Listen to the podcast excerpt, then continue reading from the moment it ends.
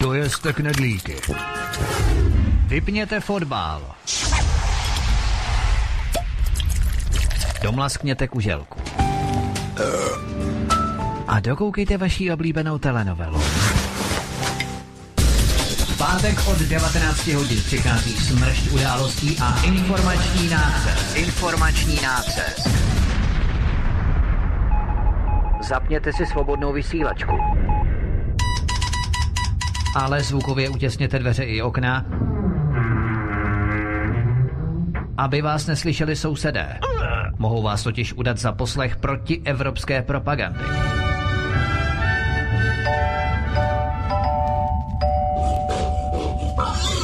Proto buďte tuctoví, všední a hlavně nevybočujte. Pokud vystrčíte svobodně hlavu, nemilosrdně vás pokosí motorovou pilou. Demokracie? Ano, ale pouze ta po jejich. Proto zapalte svíčky, kupte pár plišáků a semkněte se s námi v boji proti bruselskému terorismu. Šéf redaktor z pravodejského portálu Ironet.cz pan VK komentuje aktuální události posledního týdne na vnitrostátní i zahraniční politické scéně. Ganze tschechische Volk ist eine simulantní bande. Zákulisní informace, které se nám vždy nemusí líbit. A komu tím prospějete, co? Geopolitické analýzy, rozvědky, zpravodajské služby. Buďme napřed ve vnímání informačního pole řídících mocenských procesů. Mocenský tenzor je neúprostný. Máte zaseknutý kompas na západ? Každý pátek od 19 hodin si k nám přijďte pro nový, protože nám funguje na všechny čtyři směry.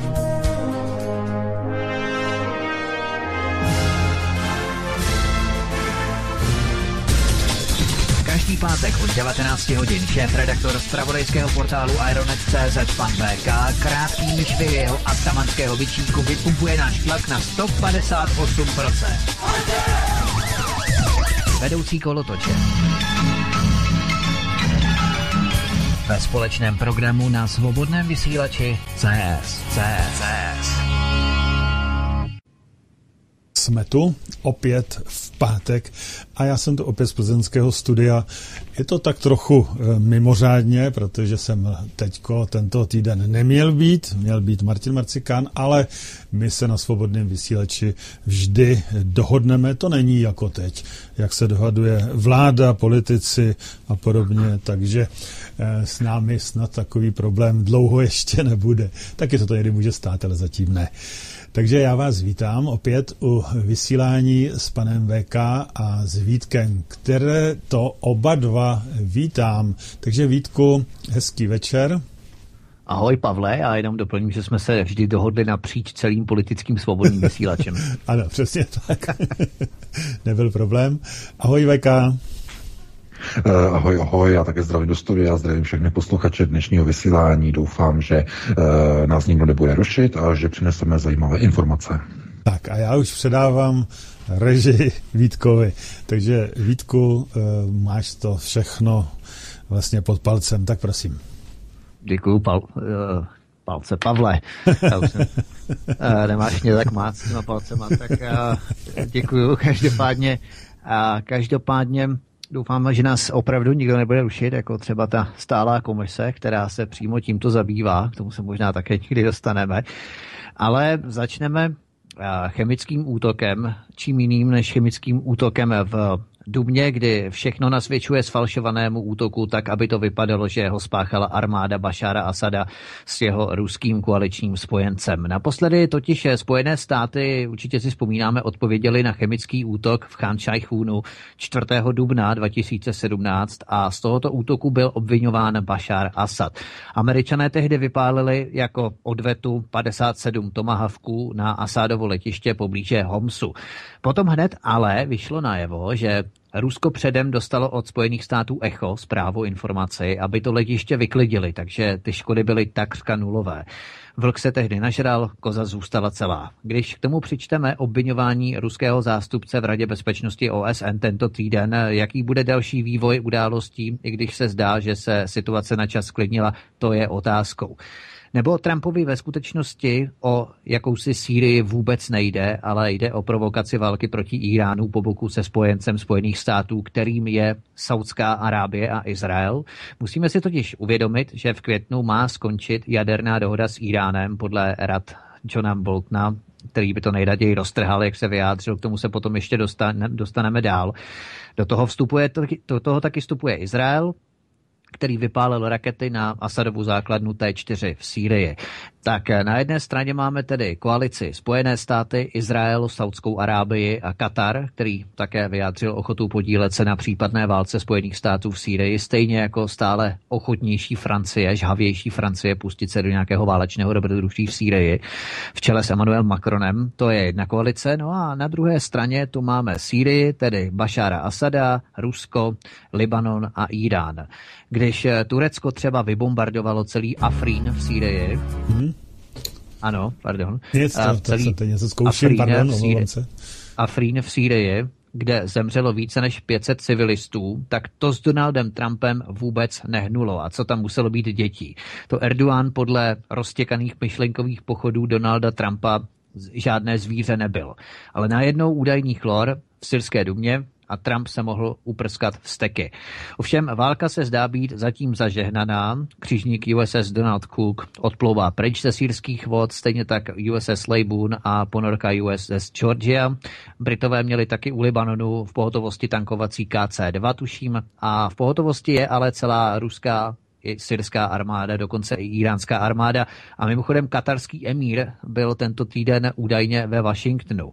Právě Katar spolu s Tureckem patří k největším sponzorům radikálních sunnických skupin v Sýrii. Celá válka v Sýrii už má na svém kontě půl milionu mrtvých, z toho polovinu polovinu bojovníků na obou frontách. Včera do Damašku dorazila poslední informace. První skupina inspektorů z Organizace pro zákaz chemických zbraní a dnes v pátek měli začít zkoumat případ chemického údajného údajného chemického útoku v Dumě.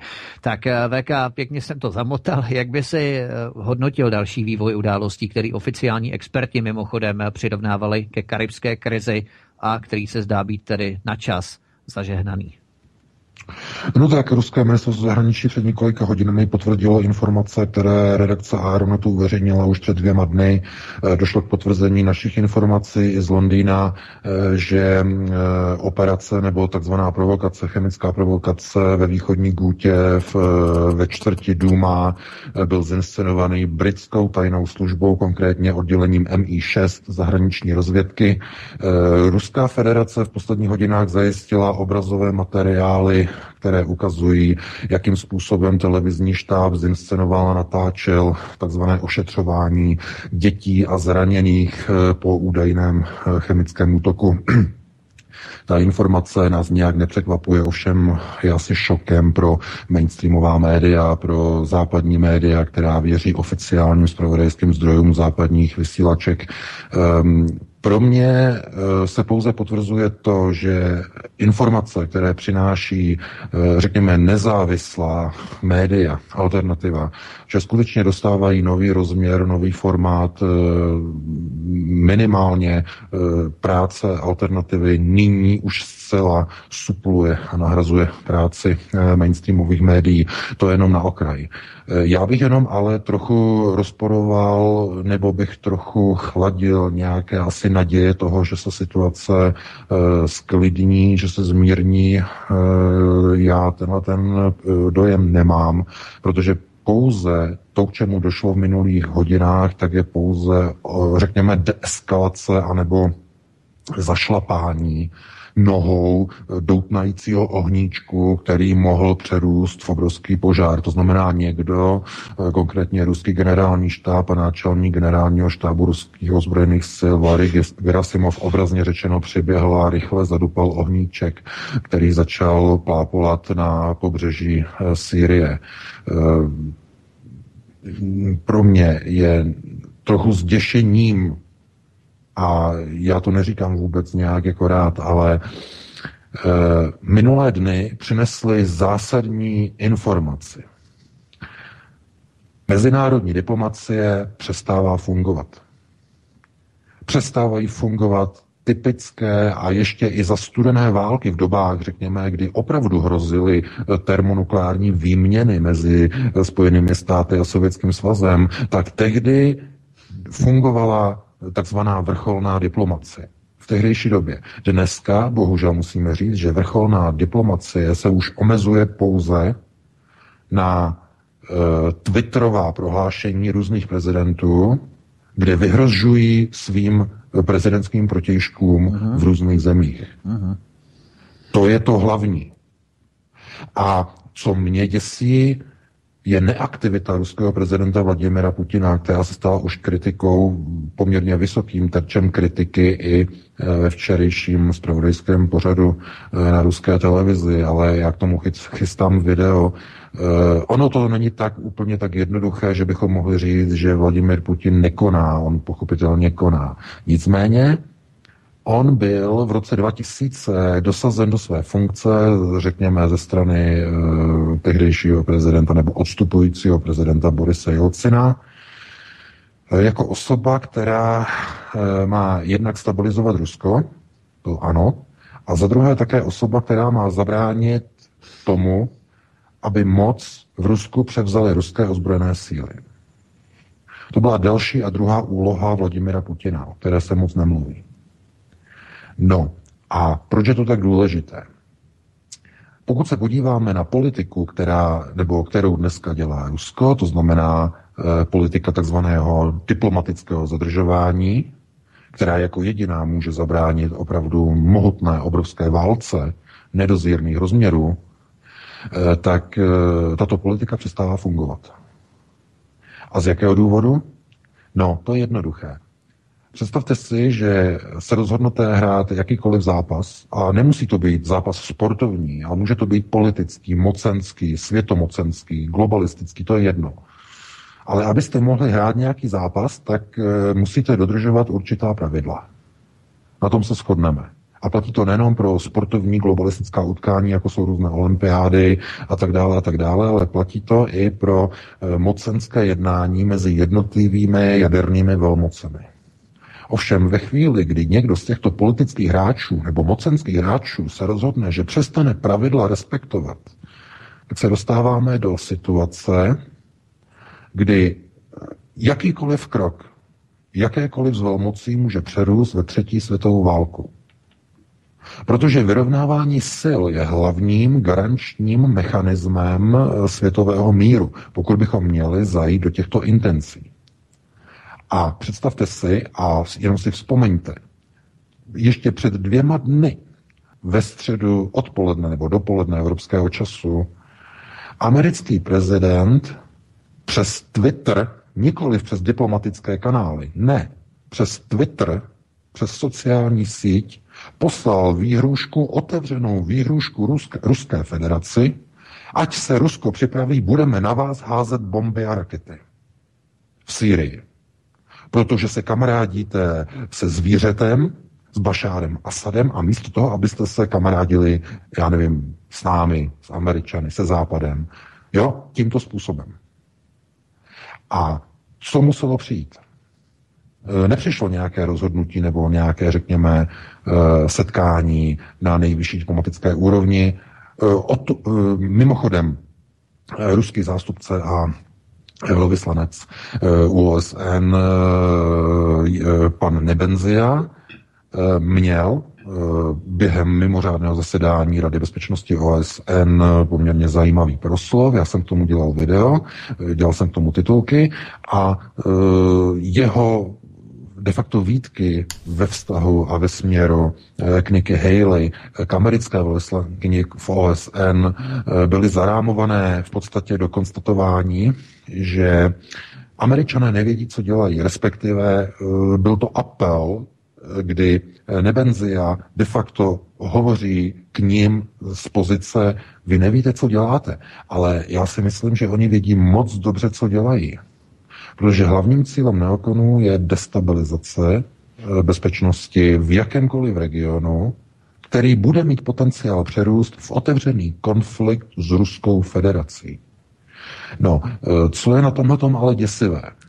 Uh, uniklo totiž na veřejnost video, já jsem ho dostal i od tebe Vítku a bylo to i vlastně na sociálních sítích, protože před tímto zasedáním Rady bezpečnosti OSN se ruský loveslanec a americká loveslankyně Nikki Haley uh, objímali a dokonce uh, velvyslanec Nebenzi a dokonce políbil Nikki Haley no, a, a po sebe držel, a e, drželi se za no. ruce a, a, a on si ji úplně přitáhl k sobě.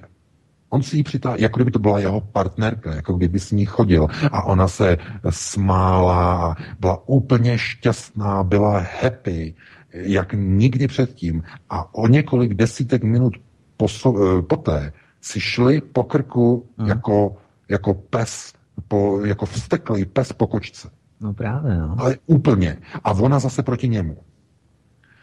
Eh, Tohle to jsou mocenské hry, které mají manipulovat veřejnost.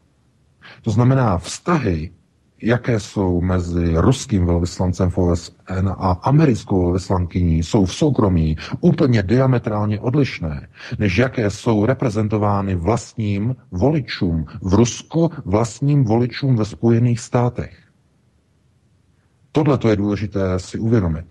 To není tak, že se rozsvítí světla reflektoru a uvidíte Vladimira Putina a uvidíte obraz, který média vykreslují e, ve vztahu e, my děláme nějakou politiku a oni dělají nějakou politiku. A Donald Trump a Nikki Haley a americká zahraniční politika a ruská zahraniční politika a vytváří to určitý obraz informačního pole. To znamená, to, o čem my hovoříme jako o informačním poli, to jsou média nebo mediální obraz. Jenže pod tímto informačním polem je ještě jedno pole. A o něm se nemluví. No a to jsou takzvané zákulisní, nebo lidově řečeno zákulisní vztahy, ale de facto je to mocenské řízení, které je mimo jakýkoliv, eh, řekněme, nebo jak, mimo jakoukoliv kontrolu a světla mediálních reflektorů. Tam normálně člověk nevidí, ty informace získáte pouze jenom, když máte informace o takzvaných insiderů, pokud máte, eh, nebo jsou to informace, které získáváte z jednotlivých kroků, které zdánlivě nedávají smysl které vzájemně nebo jakoby obrazně řečeno si odporují, když najednou jedna ruka dělá něco jiného, než dělá pravá. A my jsme o tom hovořili několikrát, že žádná vláda, žádný prezident, a ať je to prezident ruský, nebo je to prezident americký, nebo francouzský, nebo ani český, je to úplně stejné, nejsou samonosné jednotky. To znamená, dělají nějakou politiku, která je potřebná a v rámci takzvané realpolitik je nutné ji dělat, ale ve skutečnosti, nebo eh, řekněme pod tím mediálním prostorem, který je viditelný, se nachází ještě jedna vrstva a to, to je vrstva, eh, řekněme, těch vztahů, které nejsou veřejně přístupné. To je jakýsi vnitřní kruh politiky, globální politiky, ale vnitřní kruh, ne ten vnější. To znamená, jako vám nikdo jako máte vnitřní rodinný kruh, tak nikdo zvenka, nikdo vám nevidí do vaší rodiny. To si můžete takto představit. To je vnitřní kruh. A stejně tak, jako máte vnitřní kruh rodiny, kdy nikdo nevidí zvenčí do vaší rodiny, pokud vám teda jako nenasadí štěnici do bytu nebo tak nějak podobně, nebo nějakou kameru tajnou, tak zkrátka oni nevidí do vašeho vnitřního rodinného kruhu. Ale tohle to samé platí o tento vnitřní kruh eh, různých eh, politických vztahů, globalizovaných vztahů, kde jednotliví aktéři mají a hrají a plní určité role.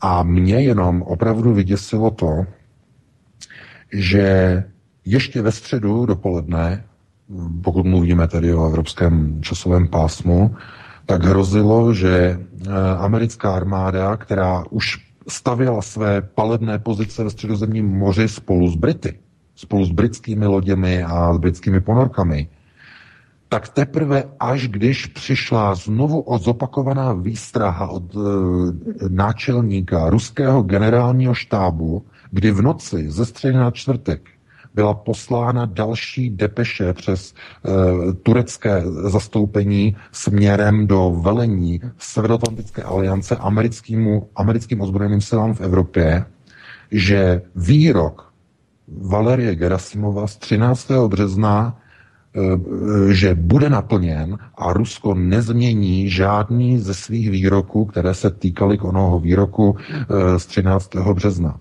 kdy Valery Gerasimov varoval, respektive už dopředu, skoro, no, tři týdny dopředu varoval před tím, že západní síly se snaží zinscenovat ve východní Gůtě chemický útok a že Eh, to má být použito jako odveta nebo jako, řekněme, záminka k bombardování vládních čtvrtí v Damašku, kde se nacházejí nejenom sídla eh, prezidenta Bašára Asada, budovy, kde sídlí, ale ve vládní čtvrti se tam nachází ministerstva a na těchto ministerstvech nebo v těchto ministerstvech eh, se nachází ruští občané, ruští vojenčtí poradci, velení uh, ruského vojenského okruhu v celé Sýrii. Zkrátka ten uh, útok na vládní čtvrť, raketový útok, uh, v odvětě za zinscenovaný chemický útok v Gůtě, by z největší pravděpodobností zabil ruské generály a ruské plukovníky a ruské vysoké šarže na ministerstvu obrany ve vládní čtvrti v Damašku. Oni chtějí, američani, zabít ruské generály, ruské plukovníky přímo v Sýrii. A Vladimir Putin neudělal vůbec nic. Teprve když přišlo varování od uh, šéfa uh, ruského nebo ruského generálního štábu, štábu od Valery Gerasimova, tak teprve po této hrozbě se američané obrátili od uh, syrských břehů, Donald Cook otočil kormidlo a teprve když náčelník generálního štábu zahrozil, že budou odpáleny Eh, v odvetě rakety proti nosičům, ze kterých budou odpalovány rakety. Znamená, nosiče jsou jak hladinová plavidla, tak i americké ponorky, tak i americká letadla, ze kterých by byly, od, eh, by byly odpalovány rakety eh, vzduch země. Takže teprve po této hrozbě došlo k deeskalaci napětí, která, které ještě ve středu večer hrozilo přerůst ve vojenský konflikt globálního charakteru. A podívejte se, máme pátek a stále ještě nedošlo k žádnému tiskovému prohlášení Vladimira Putina, zatímco náčelník generálního štábu Valery Gerasimov měl dneska už třetí tiskovou konferenci. Už třetí, jenom za dnešní den. Pokud někdo nevidí, co se děje v Rusku, v Kremlu, tak by měl honem rychle otevřít oči. Eh, takže my budeme o tom ještě dneska hovořit, ale já, já nečekám, že by v Rusku provedl, eh, proběhl nebo probíhal v těchto hodinách vojenský státní převrat, že by někdo chtěl z ruské generality odstavit od moci Vladimira Putina. To ne, to já nechci ani přivolávat. Ale eh, já považuji za velmi nebezpečné a opravdu za velmi kritické, když jakýkoliv politik, který reprezentuje, řekněme, jakoukoliv zemi, jakou, jakýkoliv národ, tak eh, pokud chce prosazovat diplomaci a politiku tam, kde už se střílí. A tady musíme ještě se vrátit o zhruba no, měsíc a půl zpátky, protože tahle linie, tenhle Rubikon už byl překročený e, ve východosrském městě Derezor. Je to, je to město e, velmi starobilé, které je stále eh, pod kontrolou tzv. povstalců, nebo respektive ono je obklíčené syrskou armádou, ale k čemu tam došlo? V polovině února tam došlo k zabití do dnes a do dnešní doby neupřesněného počtu ruských dobrovolníků. E, mluví se na jedné straně ti, kteří říkají, že tam nejsou žádné důkazy k tomu, že tam není žádný fotografický materiál, ale e, rodiny pozůstalých v Rusku Eh, skutečně postrádají ty žoldáky. Jsou to desítky ruských žoldáků ze skupiny Wagner. Takže ty informace přichází minimálně o několika desítkách ruských žoldáků, ale některé informace mluví nebo operují dokonce s číslem 500 zabitých ruských dobrovolníků v Der Ezor, kteří tam byli zabiti z amerických stíhaček a z amerických dronů, které v přímém přenosu Protože ty drony, jenom pro vaši informaci, to nejsou nějaké eh, drony s umělou inteligencí, ty jsou ovládané živým člověkem eh, přímo z amerického Langley, ze CIA. Jo, protože vešk- jenom pro vaši informaci, že americké drony neovládá americká armáda, ale americká CIA. Drony. Jo, nebo většina lidí si myslí, že americké drony jsou jako armádní letadla. Ne, ne, ne. Armádní letadla jsou stíhačky americké, ale drony ovládá CIA, protože ona má oprávnění operovat eh, a zabíjet lidi v zahraničí bez autorizace amerického kongresu. Protože kdyby armáda měla zabíjet bez autorizace, potřebovala by souhlas kongresu. CIA je z tohoto zákona vyjmuta. To znamená, že vrchní velitel amerických ozbrojených sil, eh, to, znamená prezident Donald Trump, dostane ze CIA informaci, my máme přes eh, bezpilotní dron obrazov, přes kameru obrazový záznam, vidíme tamhle dole na silnici auto, vevnitř jsou teroristé, identifikovali jsme jako nějaké, jako nějaké teroristy, eh, pane prezidente, udělte povel. A americký prezident řekne, ano, proveďte útok a tím vydá americký prezident příkaz k popravě a k zabití e, údajných teroristů v tom autě. A ten dron odpálí rakety. K čemu došlo 13. E, a 14. nebo myslím 14. to bylo, nebo 13. E, února v Deir ez-Zor ve východní Sýrii. Americký prezident a generálové a řekněme operátoři z Langley se dívali na to, jak americké drony, drony viděli to v přímém přenosu přes kameru, jak zabíjí desítky ruských žoldáků. A americký prezident e, takzvaně volal a e, dával příkazy a zabijte, a zabijte a zabijte a zabijte a zabijte. Desítky a desítky ruských vojáků. Sice pod hlavičkou, že jsou dobrovolníci, to znamená žoldáci, není to pod hlavičkou ruské armády, ale jsou to bývalí veteráni, eh, skupina Wagner je složena z bývalých veteránů z Afghánistánu z 80. let, ruských veteránů. Takže eh, to, bylo, to byla válka, to bylo vyhlášení války. No a eh, co se stalo? Kreml a Vladimir Putin takzvaně zavřeli hladinu nad touto kauzou. To znamená, nikdo k tomu neřekl neřek vůbec ani slovo a e, došlo tam jenom k protestu, k zaslání diplomatického protestu američanům, že došlo k zabití e, ruských dobrovolníků, kteří bojují proti teroristům v Derezor, ale jinak e, Moskva dala od těchto lidí ruce pryč. S čímž rozhodně nesouhlasí ruský generální štáb. Protože to jsou jejich lidé, kteří tam takzvaně obrazně řečeno zařvali. A my, pokud se teď díváme na to, že Valery Gerasimov pořádá tiskové konference a Vladimir Putin k tomu mlčí, tak eh, rozhodně to ukazuje na nějakou pozici, že došlo, došlo k určitému mocenskému posunu. A já se obávám, aby ten posun nebyl takový, že se za několik dnů dozvíme, že Vladimir Putin rezignoval na svoji funkci prezidenta Ruské federace. Protože pokud se tohleto zopakuje ještě jednou, to znamená Der Ezor už bylo první varování. Teď snaha o bombardování e, vládní čtvrti v Damašku, kde, kde jsou ruští generálové a plukovníci. A Putin opět proti tomu nechtěl nic udělat, no tak musel zasáhnout kdo? Náčelník generálního štábu Valery Gerasimov.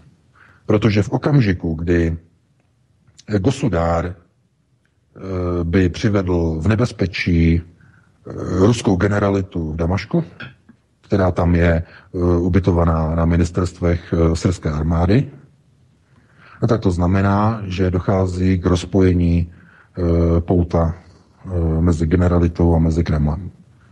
Samozřejmě, že já doufám, že to nenastalo, že, že tady ta situace nezašla tak daleko. Teď už to, to už teď eh, bych spekuloval a eh, přivolával špatné a špatné věci a to rozhodně ne. Ale eh, pozice Vladimira Putina je taková zkrátka, jaká je, že on byl v roce 2000 dosazen do funkce jako státní manažer na záchranu Ruska. Takhle to můžeme říct, jako jo, i když samozřejmě ne státní manažer, protože to je hlavní funkce globalistů, ale do značné míry on stabilizoval Rusko. Ale on měl, kromě toho, že měl stabilizovat Rusko, tak měl zabránit v tom chaosu, který za sebou zanechal Boris Jelcin v roce 99 po, po tom experimentu eh, a po pádu Sovětského svazu v 90. letech, eh, tak měl zajistit, že svoji pozici, že zabrání tomu, aby ruská generalita a řekněme bývalí sovětští generálové, aby převzali moc po Borisu Jelcinovi. Znamená, měl udržet a má dosud do této chvíle Vladimir Putin za úkol udržet na úzdě ruskou armádu. Aby se držela jenom ve svém vojenském renku, aby nechtěla začít dělat legislativu a aby nechtěla jít do pozice výkonné exekutivy. To znamená, aby nechtěla začít ovládat zahraniční a domácí politiku. To znamená, že jako vládu by převzala armáda. Nebo lidé napojení na armádu. Protože ono to takhle jednoduché eh, nastavení, eh, že prostě zkrátka máte eh, vrchního velitele ozbrojených sil, máte prezidenta a potom máte generální štáb. No ale pozor, vrchní velitel ozbrojených sil je pouze statutární funkce. Jo, statutární funkce. Zkrátka, pokud někdo napadne Ruskou federaci, tak statutár, to znamená Eh, prezident eh, vyhlásí druhé zemi válku, uvede do pohotovosti ozbrojené síly, ale v tom okamžiku veškeré řízení přebírá generální štáb. V tom okamžiku. Tam už potom nemá, eh, když dojde k ohrožení ruských pozic, ruské armády, kdekoliv, tak tam nemá vrchní velitel ozbrojených sil v roli prezidenta naprosto žádné pravomoci. Já vidím tenhle ten omyl i v diskuzích. Eh, teď se o tom však vidím, se dívám teď na ruské servery, jak tam o tom hovoří, jestli Putin byl odstaven, jestli teď Gerasimov nepřevezme vedení a tak dále a tak dále. Ale to je nepochopení toho, jakým způsobem vlastně funguje vrchní velitel ozbrojených sil a jakým způsobem fungují generální štáby. Jestliže někdo, řekněme, politicky vyšle nějaký symbol nebo nějaký signál, no tak to je v dikci, je to v kompetenci e, prezidenta. A to je jedno, jestli to je ruský prezident, nebo americký, nebo český prezident. Jenže ve chvíli, když někdo ohrozí e, velící štáb ruské armády, anebo hrozí tím, že zaútočí na štáb ruské armády ve vládní čtvrti v Damašku, tak už to jde mimo prezidenta. To nemá už nic společného s tím, kdo takzvaně, eh, kdo, oni tomu říkají jako, že kdo, kdo rozhoduje o tom, že kdo bude, nebo kdo začne střílet. To už s tím nemá nic společného. Stejně jako v České republice. Pokud by například někdo, nějaká teroristická skupina, se rozhodla, že zautočí například na kasárny, Čes, eh, armády České republiky někde v nějakém městě, to je jedno. Tak uh, veškeré prostředky proti tomuto útoku eh, by měl ve své dikci náčelník generálního štábu armády České republiky. Teď už to není Petr Pavel, teď je, to, teď je to jiný generál, teď nevím, jak se jmenuje, ale tam by neměl Miloš Zeman jako vrchní velitel ozbrojených sil naprosto žádné slovo. To by šlo úplně mimo něj.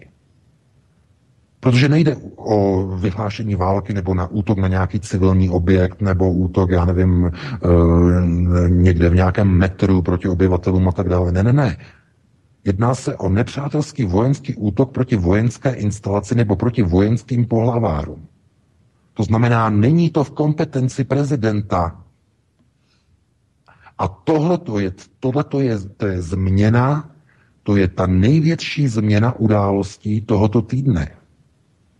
Proto ten signál přišel od Valerie Gerasimova, který chce zachránit a který se zastal svých kolegů, generálů a plukovníků, kteří sedí v kancelářích syrského ministerstva obrany ve vládní čtvrti v Damašku, na který mají padat americké tomahavky a americké bomby. Proto tam není teď žádné vyjádření Vladimira Putina, protože to jde mimo něj. Protože američané chtěli zaútočit na ruskou armádu, na ruský generální štáb, eh, eh, prezentovaný ruskými plukovníky a generály, kteří momentálně pomáhají Bašaru Asadovi v jeho sídle v Damašku a na jednotlivých ministerstvech eh, v budovách ve vládní čtvrtě Damašku. Takže v tomhle se, nebo v tomhle došlo tomu, k tomu zásadnímu a hlavnímu posunu. A já jsem předtím několikrát varoval. Já jsem říkal, že nemůžete hrát šachy s někým, když ten, kdo je proti vám, už hraje úplně jinou hru. Já nevím, jestli jsem, jestli jsem to říkal tady eh, na rádiu, na svobodném vysílači, nebo jsem to říkal na předešlém rádiu, kde jsem působil, eh, tenhle ten příměr, ale to je přesně to, k čemu znovu už došlo eh, ve věci mm, onoho bránění a chránění zájmů ruských vojáků prostě v Syrii. To je naprosto evidentní a naprosto zjevné. Takže pro mě je teď hlavně důležité, abychom eh, dokázali, eh, řekněme, zhodnotit tu situaci a bez jakýchkoliv růžových nebo naopak černých brýlí, protože obě dvě pozice jsou naprosto špatné. Musíme se na to dívat realisticky. A realita je taková, že jediná věc, která dokázala teď zastavit eh, hrozící, bezprostředně hrozící útok americký, americké armády proti ruské armádě, tak eh, jediné rozhodnutí, které tomu mohlo zabránit, bylo prohlášení, řekněme, zásah eh, generálního štábu ruské armády. To znamená, šlo to mimo civilní administrativu ruské státní moci. Což je, tak je to nastavené mimochodem.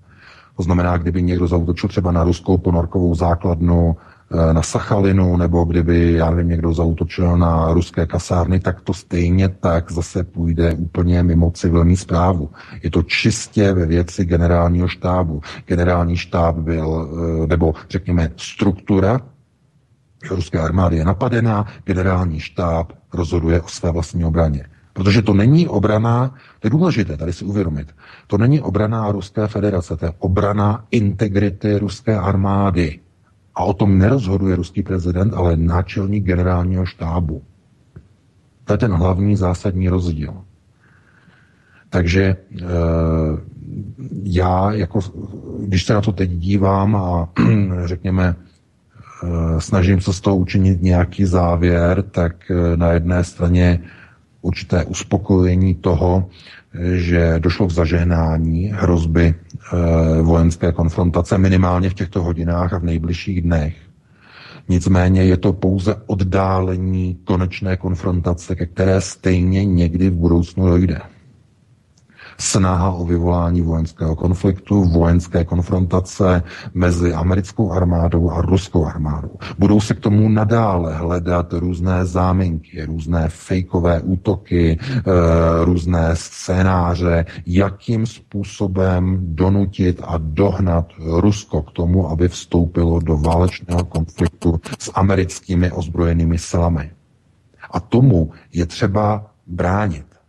To znamená bránit se tomu, aby Rusko bylo zataženo do válečného konfliktu. Ale pozor, Rusko nemůže vysílat signály a symboly diplomacie ve chvíli, kdy hrozí, že na vás někdo začne sypat bomby. V takovém okamžiku diplomacie musí skončit a musíte na Eh, řekněme, protivníka namířit zbraně. Musíte si také navléknout boxerské rukavice a vyslat signál a říct, ty, chceš, ty se chceš být, ty chceš na nás útočit, tak dobře, my jsme připraveni. Tak pojďme si to zkusit. A útočník buď pokračuje, anebo se lekne. A naštěstí američané se lekli. Takže vidíte, že to funguje. Ale musela nastoupit armáda. Protože armáda, ruská armáda byla v ohrožení.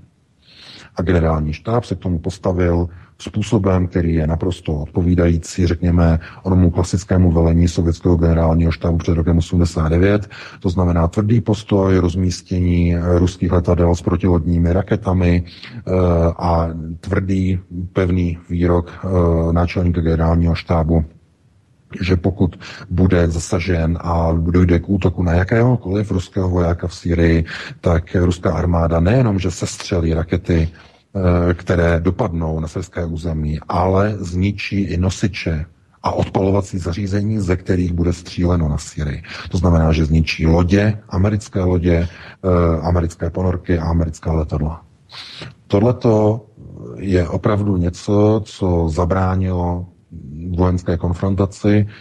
Američané do tohoto nechtěli jít, a já jsem rád, že k tomuto došlo, že opravdu si uměla ruská generalita zjednat před Američany respekt, ale jenom se obávám toho, eh, aby, aby tato událost eh, z posledních hodin neoslabila pozici Vladimira Putina eh, v jeho moci, protože mm, řekněme ochrana, ochrana ruských vojenských zájmů je jedna věc, a posilování ruské moci na úkor civilního centrálního vedení je věc druhá.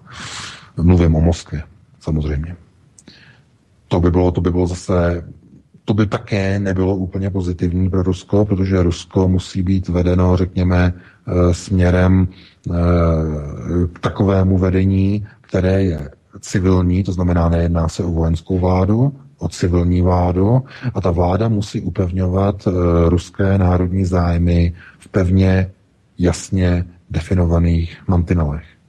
Protože Rusko je globalizovaná země, je to jeden z největších protomodelů globalizace na celé planetě a e, všechny tyhle ty vlády, jako jsou vlády vojenské, to znamená vlády, o kterých rozhodují generálové, to je jeden extrém. A nebo druhý extrém jsou vlády, ve kterých rozhodují manažéři. To znamená, nemají naprosto žádný vztah k voličům, žádnou zpětnou vazbu. To je něco podobného jako Andrej Babiš v České republice. On nemá žádnou zpětnou vazbu ke svým voličům, protože on chce řídit stát jako, jako řídí firmu. To znamená, když zaměstnanec se mu nelíbí, tak ho propustí. A takhle se chce asi Andrej Babiš asi vy, vyřídit a vyjednat i s ostatními a s různými důchodci a tak dále a tak dále, ale to by bylo na jinou diskuzi. Každopádně tohle jsou dva různé extrémy, to znamená, nemůžete mít někde vládu, která by byla čistě vojenská, dívala se na problémy vlastního národa, vlastní země z vojenského hlediska, protože pokud by to tak bylo, tak Rusko už by dávno bylo ve válce se Spojenými státy. To by byla katastrofa, už dávno bychom měli třetí válku. Ale na straně druhé nelze prosazovat politiku tam, kde už je třeba vytahovat boxerské rukavice.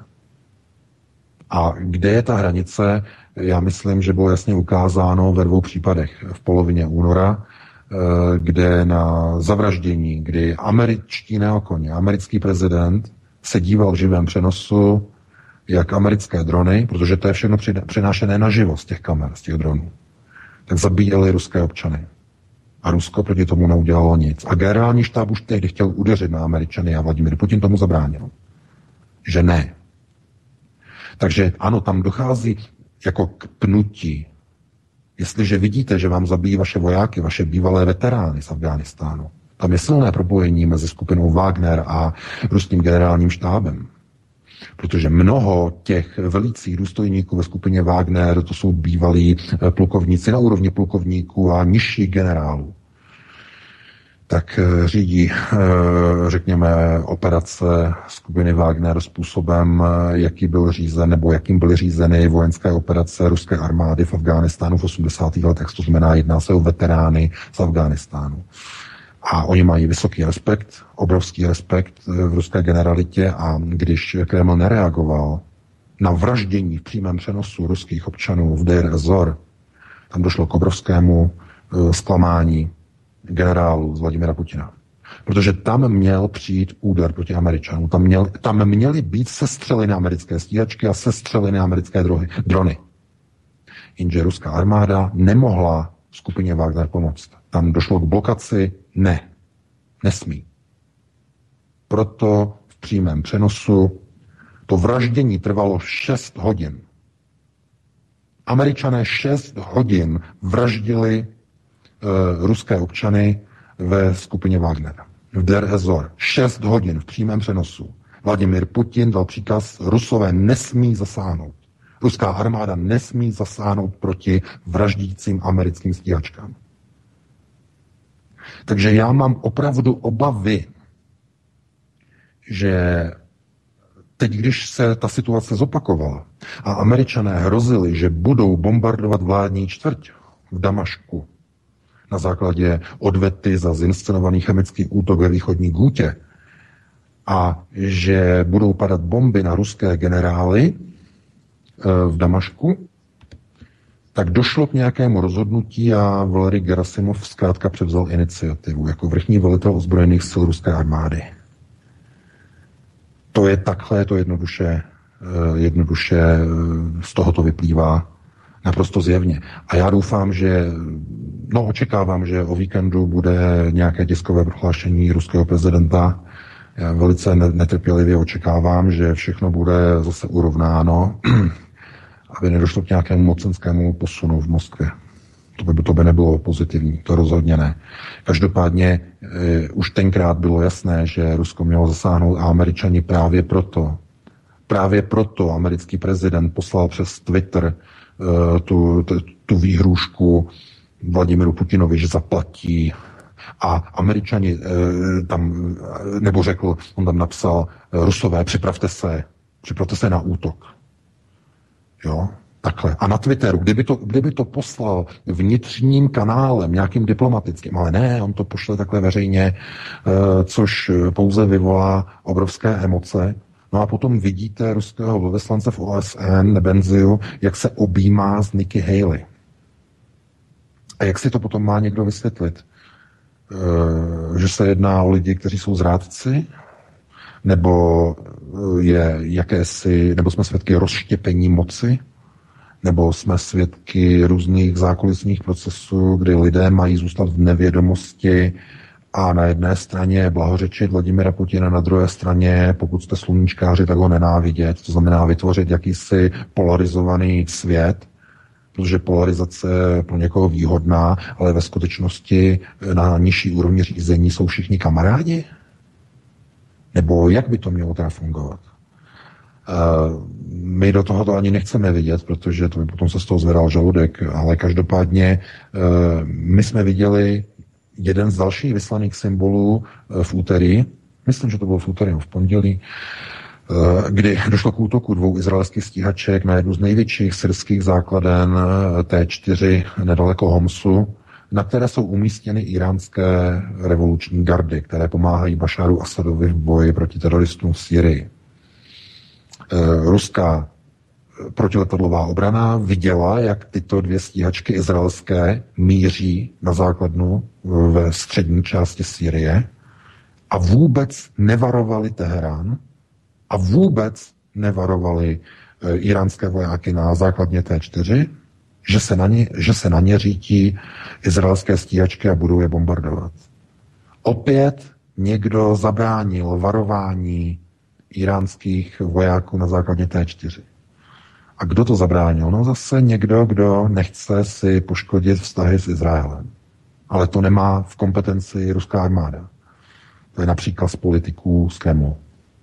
Já neříkám, a je těžké teď říct, jestli to byl přímo Vladimir Putin, který e, zakázal ruské protivzdušné obraně varovat spojence na základně T4, to znamená iránské partnery, že se na ně řídí, řídí izraelská stíhačka, ale rozhodně to ukazuje na to, že není všechno úplně jednosměrné eh, v, nebo řekněme nastavené mezi centrální mocí v Moskvě a mezi ruským generálním štábem. Tam jasně vidíme obrovské pnutí, obrovské tlaky, které jsou nekomparativní, které zkrátka neodpovídají onomu Eh, hierarchickému eh, systému vertikály moci, eh, kde by probíhaly jednotlivé procesy naprosto řekněme, synchronně a kdyby nedocházelo k žádnému dření a skřípání.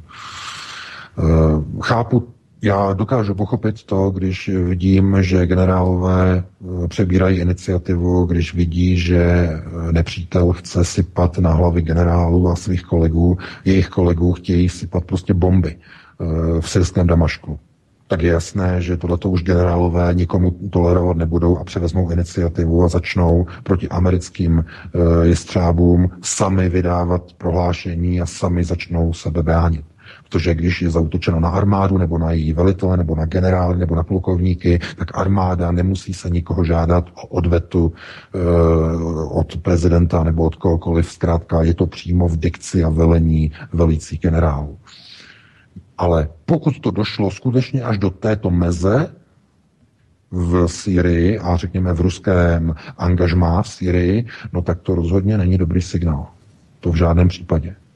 Protože jestliže to vidím já a jestliže to vidí, vidí i, řekněme, různí pozorovatele, teď jak čtu na ruských serverech, že co se děje teď v ruskou generálním štábu, no tak to vidí zřejmě i jednotliví generálové a nejenom ruští generálové, vidí to i američtí neokoně, kteří toho budou chtít v budoucnu zneužít. To znamená, jejich partnerem a protipartnerem už, už nebude Vladimir Putin, ale budou to ruští generálové. Protože oni budou představovat tu nov, novou největší hrozbu. Už to nebude Vladimir Putin. A já si nemyslím, že tohle je dobré, protože eh, řekněme vyvolat válku mezi dvěma vojáky je daleko jednodušší, než vyvolat válku eh, ve chvíli, kdy eh, kontrolu nad různými procesy mají civilní osoby. Protože civilní osoby vždycky logicky inklinují k diplomacii, k diplomatickému řešení. Ale eh, pokud někdo se rozhodne sypat bomby na hlavy ruských generálů eh, v syrském Damašku, tak to je přes čáru. A jestliže někdo dovolí střílet a zabíjet ruské uh, dobrovolníky v DRSO v přímém přenosu 6 hodin tam nechat vraždit jako husy uh, z těch dronů, protože tam byly ty stíhačky, které sypaly ty bomby, ale eh, ty potom odletěly, ale potom tam kroužily ty drony a z těch kulometů tam stříleli a e, zabíjeli prostě ty, ty vojáky schovaný tam prostě v těch, v těch zákopech a tady v tom. Takže proto byly takové obrovské emoce z toho a byla snaha to jakoby bagatelizovat a různě snižovat různá čísla, ale ne. Ta operace probíhala 6 hodin. 6 hodin tam zabíjeli ruské občany. A Eh, civilní velení nebo civilní vláda Moskva nechtěla s americkými partnery, zase zdůraznuju to slovo v vozovkách, nechtěla, nechtěla proti ním zasáhnout. Já nevím, to, tohle to už není v pozici diplomacie, to už je v pozici eh, obětování vlastních lidí eh, v takzvaně pro vyšší dobro. A, mo, a to, by, to by nebylo něco, co by bylo výjimečné třeba v ruské historii, protože osobních obětí při obraně například Stalingradu byly, byly statisíce. A to je samozřejmé. Ale znovu se ukazuje, že e, různé nastavení a mocenské nastavení na ose Moskva, Tel Aviv a Ruský židovský kongres a procesy řízení v Tel Avivu, že jsou, vel, že jsou daleko důležitější, než eh, je ochrana iránských eh, gard na základně T4 a že jsou mnohem důležitější, než jsou životy eh, nebo vztahy mezi, řekněme, Moskvou a Washingtonem jsou daleko důležitější na té diplomatické úrovni, než je ochrana životu ruských dobrovolníků ve východní Syrii. Takže tohleto já bych e, takto zhodnotil. Vidím, že jsme tím zabili úplně celou hodinu. Já bych ti předal slovo, Vítku, nicméně e, já vidím, nebo já spatřuji poslední hodiny skutečně jako přelomové a i ve vztahu k Syrii a i ve vztahu, e, řekněme, vnitřního rozložení mocenských sil v Moskvě. Budeme to probírat zřejmě i další týden. Eh, teď je důležité, jakým způsobem eh, budou vypadat další hodiny, jakým způsobem uvidíme, mm, jak, eh, jestli Vladimir Putin k tomu přijme nějaké stanovisko, nebo žádná tiskovka vůbec ani nebude. Protože tohle je velmi důležité. Došlo ke změně mocenského rozložení a my se musíme hlavně dívat na to, aby nedošlo k takovému posunu, který by přivedl eh, svět eh, v budoucnu, ne teď, ale v budoucnu eh, k vojenské konfrontaci mezi dvěma největšími velmocemi. Protože mocenské vyvažování se týká nejenom světa a světové politiky, ale týká se i moci v Rusku. Protože musí být vyvažována moc ruské armády. A může být vyvažována jenom velmi silným civilním faktorem, to znamená velmi silnou civilní vládou, civilním prezidentem. Na jedné straně je diplomatická moc, na tandemové ose mezi Sergejem Lavrovem a e, Vladimirem Putinem, to je, to je civilní tandemová diplomatická moc, a na straně druhé je ruský generální štáb. Tyhle ty dvě síly se mezi sebou musí držet v rovnováze. Pokud jedna z nich oslabí nebo druhá zesílí, tak Rusko se znovu překlopí do velmi negativního a velmi nebezpečného mocenského bosenského procesu.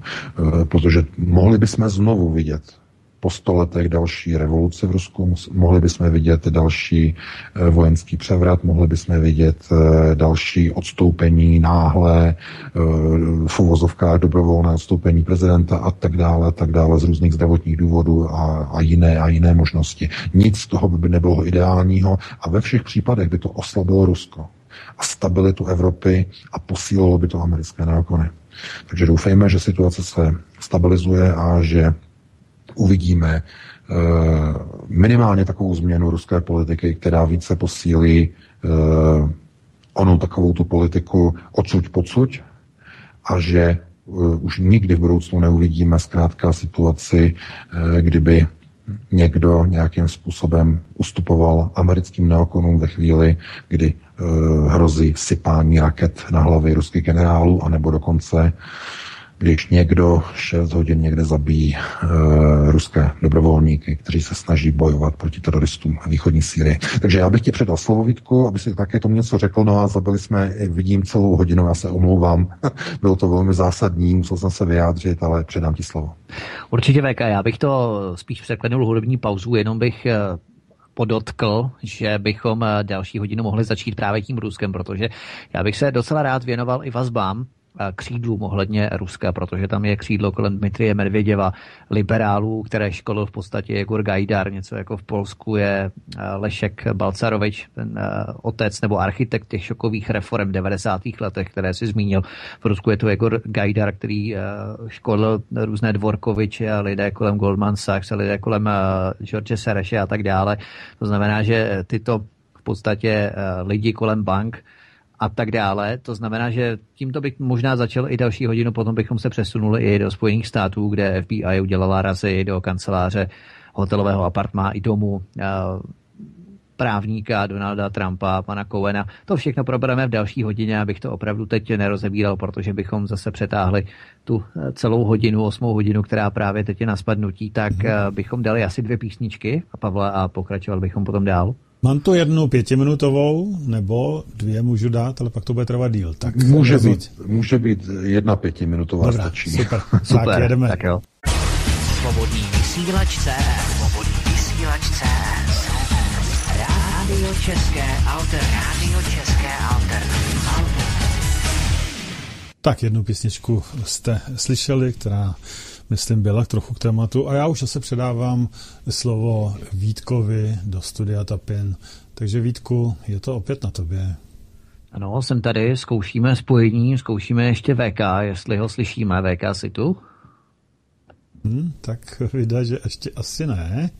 Tak, VK tady ještě není. Já právě nevím, jestli mám začít, protože ono to je důležitý, tak aby to VK slyšel v podstatě od začátku o těch eh, věcech, protože um, to je, to je docela důležité. Já bych jenom možná ještě než přijde VK, tak bych se možná zamyslel nad tím, eh, jestli to není takový postupný nátlak vždy o stupeň více než eh, ten předchozí, jako takové hmm. schodiště. Vždy o stupínek výš. Dříve to byl třeba americký radar v Brdech, si vzpomínáme, evidentně ano. proti Rusku a ne proti tomu nějakému Iránu, že jo, jak se deklarovalo vždycky, to je pro Iránu, proti Iránu. Potom za několik let to bylo po Baltí, chrastění zbraní a okázala spektakulární cvičení v Pobaltí a tak dál. Potom provokativní průjezdy amerických sil NATO, že jo, amerických sil a sil NATO po celé Evropě, pak uměle vyvolaná kijevská barevná revoluce Majdan, minulý rok Chan Chai-hun, to jsme tady probírali, tento rok zinscenování chemického útoku na Skripalovi Novičokem, no a poslední údajný chemický útok v Dumě. Tak když si to takhle skládáme dohromady, tak vždycky je to o, jakoby stupínek výš, jo, provokace, hmm. neokoni, pomalu přitápí pod kotlem, natahují tu strunu. Teď se to sice podařilo jaksi trošku uvolnit, ale příště ta struna může prasknout při nějakém větším, uh, nějaké akci, provokaci a tak dále. Jo? Jestli to tak taky necítíš, že to je pořád jakoby víc a víc. Hmm. Já nevím, jestli už to máme VK. Halo? Hm? Ještě pořád ne. No, tak ještě pořád ne. Ono, ono to je opravdu, opravdu těžké. No. Já, já nevím, mě docela udivilo to, a já jsem vůbec mi nenapadlo, že by to takto mohlo být, to, co VK říkal v té první hodině, protože je fakt, že Putin se k tomu vůbec nevyjadřoval. To je pravda. A já nevím, jestli to vůbec někoho napadlo, že by mohla nastat i takováto situace, o které, o které mluvil VK. To je fakt zajímavý, to se docela o tom asi budu trochu, trochu přemýšlet, ale fakt mi to nenapadlo. Vítku, hmm. tebe jo? No ono je pravda, že jsme tady probírali právě i tu dvojkolej, dvojkolejnost ohledně Německa, kde taky armáda Bundeswehr dělá něco jiného, prosazuje jiné cíle než třeba eh, Angela Merkelová, něco podobného jako Pentagon ve Spojených státech, taky jiné než eh, v podstatě neokoní jiné než třeba americký kongres a tak dále, tak ta dvojkolejnost je asi poměrně příznačná pro dost nějakých takových států, velmocí a tak dále, prostě kdy politická reprezentace vyznává prostě úplně jiné hodnoty a hmm. prosazuje jiné cíle než právě třeba armáda a tak dál. Nevím, Hmm. Ale taky mě to, taky mě to nenapadlo s tím Putinem. Já s tím souhlasím, jako jo, tohleto, no, ta dvojkolejnost, já už jsem tady. Výborně. Super, Čekali tady trošku rozjeli. No, no. Já bych chtěl říct, že prostě i, eh, nebo nesmíte takto přebírat onu dezinformaci nebo tu neuvěřitelnou masáž od českých, zejména českých mainstreamových a zejména bakalových médií o tom, že v Rusku existuje něco, čemu se říká vertikála moci. Oni se tím zaklínají, co je to vertikála moci. No vertikála moci to je od toho slova, jak e, přímo do slova, to znamená od zhora dolů, to znamená, že nahoře je Vladimir Putin, pod ním je někde Sergej Lavrov, eh, nebo oni dva jsou tak nějak jako mocenský, někde zhruba, zhruba, jako ne úplně, ale zhruba na stejné úrovni, pod ním jsou generálové, hmm. pod ním má ministři a tak dále. To znamená od zhora dolů, vertikála moci. Ale tak to není vůbec. To pro boha vůbec takhle není v Rusku. Vůbec. A v Kremlu už vůbec ne. Dokonce jsou ty koleje tři. O tom dneska nebudeme hovořit, to bylo na dlouhé téma. Ale to vůbec ne. Vladimír Putin znovu je třeba zopakovat, to Vladimir Putin nebyl dosazený do své, do své role na konci roku 99 kvůli, kvůli tomu, aby jenom zachránil Rusko, aby se destrukčně nerozboural. To byla, víte, to, je, to byla jenom jedna strana mince. Ta druhá strana mince bylo, že pokud by nepřišel Vladimir Putin, tak co by se stalo? No, po odchodu uh, uh, uh, bývalého prezidenta Borise Jelcina by moc převzala ruská armáda.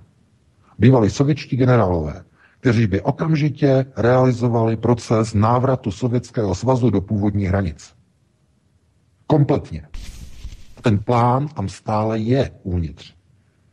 V hlavách generál. Ten je tam pořád, dámy a pánové. Aby si někdo nemyslel, že příchodem eh, Vladimira Putina eh, se změnily mozkové závity ruské generality. To je tam pořád. Takže to, co je důležité, je, že Vladimir Putin je v roli státního manažera. I když to slovo je tak hnusný, já ho nerad používám ve spojení s Vladimirem Putinem, protože on je gosudár, ale protože pro mnoho lidí je to slovo neznámé, eh, tak Gosudár může si představit v roli velkého hospodáře. To znamená, že on se snaží to hospodářství držet v nějaké stabilní poloze, jenže hospodář to není ochránce. Hospodář se stará o to, aby eh, zvířata měla co žrát, aby bylo zaseto, aby bylo sklizeno. O tohle to se stará uh, hospodář. To znamená, aby všichni měli co jíst a tak dále, a tak dále. To znamená role hospodáře. No ale obranu, ochranu toho hospodářství před gangstery, před uh, lapkami, lupičemi, před nájezdníky, chrání někdo úplně jiný. To není hospodář. To je armáda. Nebo ochránce. No a tahle ta role nemá vůbec žádný, žádný, žádný jiný model v Rusku. V Rusku je to úplně stejné. I v dobách vládnutí Vladimira Putina, i v dobách vládnutí eh, eh, Medvěděva, i všech dalších ruských prezidentů, nebo sovětských ještě dříve. Je to úplně stejné. Ve chvíli, kdy dojde k ohrožení ochránců, to znamená k ohrožení zájmu armády v Rusku, armáda začne se emancipovat a, konat sama o sobě bez ohledu na kohokoliv dalšího. To znamená, že co musí dělat Vladimir Putin?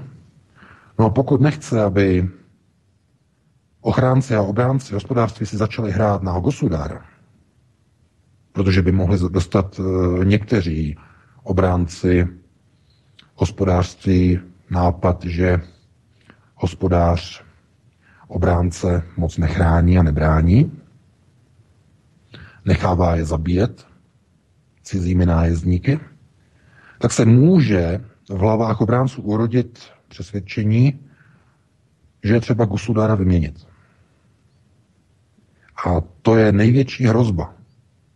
Proto Vladimir Putin znovu, a mluví o tom už více a více lidí v Rusku i na ruské alternativě, eh, Gosudár musí přitvrdit. Musí více chránit a bránit ruské zájmy a zájmy obránců, to znamená zájmy ruské armády. Jestliže Gosudár pošle obránce chránit cizí hospodářství, cizí louky, cizí pole, teď používám příměry, to znamená pošle Vladimir Putin eh, chránit Syrii, no tak jedna věc musí být zabezpečena. Že Gosudár nedovolí a nepřipustí, aby nájezdníci zabíjeli velitele těchto ochránců a obránců. Aby se na to jenom díval. Aby, aby, aby k tomu nic nedělal. Aby, aby jenom eh, jako eh, si myslel, že když budete s někým jednat Eh, jenom na diplomatické úrovni, že mu to zabrání v tom, aby útočil na vaše vojáky, na vaše obránce, kteří chrání vaše hospodářství. To nejde. Eh, nemu- a víte, tohle to bylo i v historii. Možná si vzpomínáte na dobu uh, velmi, velmi dávnou, uh, když byl u moci Václav IV., Zygmunt Lucemburský. Přesně tyhle ty procesy tehdy okolo roku 1400, 1402, 1403 přesně probíhaly v českých zemích. Eh, Zygmunt Lucemburský byl e, přesvědčený o tom, že Václav IV. nedokáže chránit zemi a zájmy e, šlechty. To bychom se zacházeli zase do, do, do dalekých, dalekých historických souvislostí. Ale tehdy se de facto ukázalo, že Eh, všichni ti, kteří byli na straně různých, řekněme, různých skupin a bavorských rytířů a tak dále, a tak dále, tak najednou pochopili, že když gosudár neplní svoji roli, no tak je nahrazen. No, je nahrazen vojákem, je nahrazen někým, kdo dokáže udělat v zemi pořádek. Takže tohleto, víte, historické souvislosti mají paralely neustále jdoucí za sebou. Otázkou je, zda národy se dokážou z těch historických, eh, řekněme, excesů poučit. No a protože lidé zapomínají, doba paměti nebo dlouhodobá paměť, nebo to, co utkvívá v dlouhodobé paměti, je omezeno zhruba na období tří týdnů. Déle než tři týdny si lidé nic nepamatují, to je zajímavé. Eh, kromě konkrétních a velkých událostí, velmi zásadních a důležitých. Kdybyste například, nebo někdo vám položil otázku, co jste dělali před pěti týdny a dvěma dny v úterý? Když bylo v úterý. Co jste dělali? No, tak pokud chodíte do práce, tak řeknete, no byl jsem v práci. No, a když se zeptáte někoho na uh, volnočasové aktivity, no dobře, ale co si dělal, když jsi přišel potom z práce? No tak začnete přemýšlet a budete říkat, co já jsem vlastně dělal a máte stereotypní život a no, tak asi jsem šel se psem na procházku a asi něco doma jsme dělali, ale, ale nespomenete si přesně, protože to je vymazané z vaší paměti. To je pryč. Protože proč? To není důležité. Mozek si pamatuje jenom podstatné důležité věci. No a e, tohleto zkrátka způsobuje, že jednotlivé národy, jednotlivé, řekněme, země, jakoby neustále jsou odsouzeny opakovat, opakovat svoje historické průsery, které zažili už v dávné, dávné minulosti, na které se dávno zapomnělo. Sice oni jsou stále zmiňované v učebnici historie, ale chápete, papír snese všechno. Jo? Jak se říká. To znamená, to vůbec nehraje roli, co je napsáno v historických knihách. To je jako to je dobré někde ve školách, ale jinak mm, Chápete? Nikoho to, nikoho to nebere. Takže já jenom chci říct, že eh, ta dvojkolejnost, nebo dokonce trojkolejnost v Rusku e, musí být udržována v určitých intencích, v určitých mezích, a to takovým způsobem, aby nedošlo e, k pádu mocenských procesů v Rusku, protože to by, bylo, to by byla tragédie, a zároveň nesmí převážit e, takový ten e, diplomatický status až za hrob. Protože diplomatický status až za hrob, za hrob jsme viděli a s diplomatickým procesem až za hrob má nejlepší zkušenosti český národ rok 1938. Diplomatický proces v Mnichově až za hrob. Stažení českých vojáků z hranic, stažení českých obránců z bunkrů na hranicích, odevzdání letadel e, Německu, útěky do zahraničí před Hitlerem a všechno v rámci diplomacie.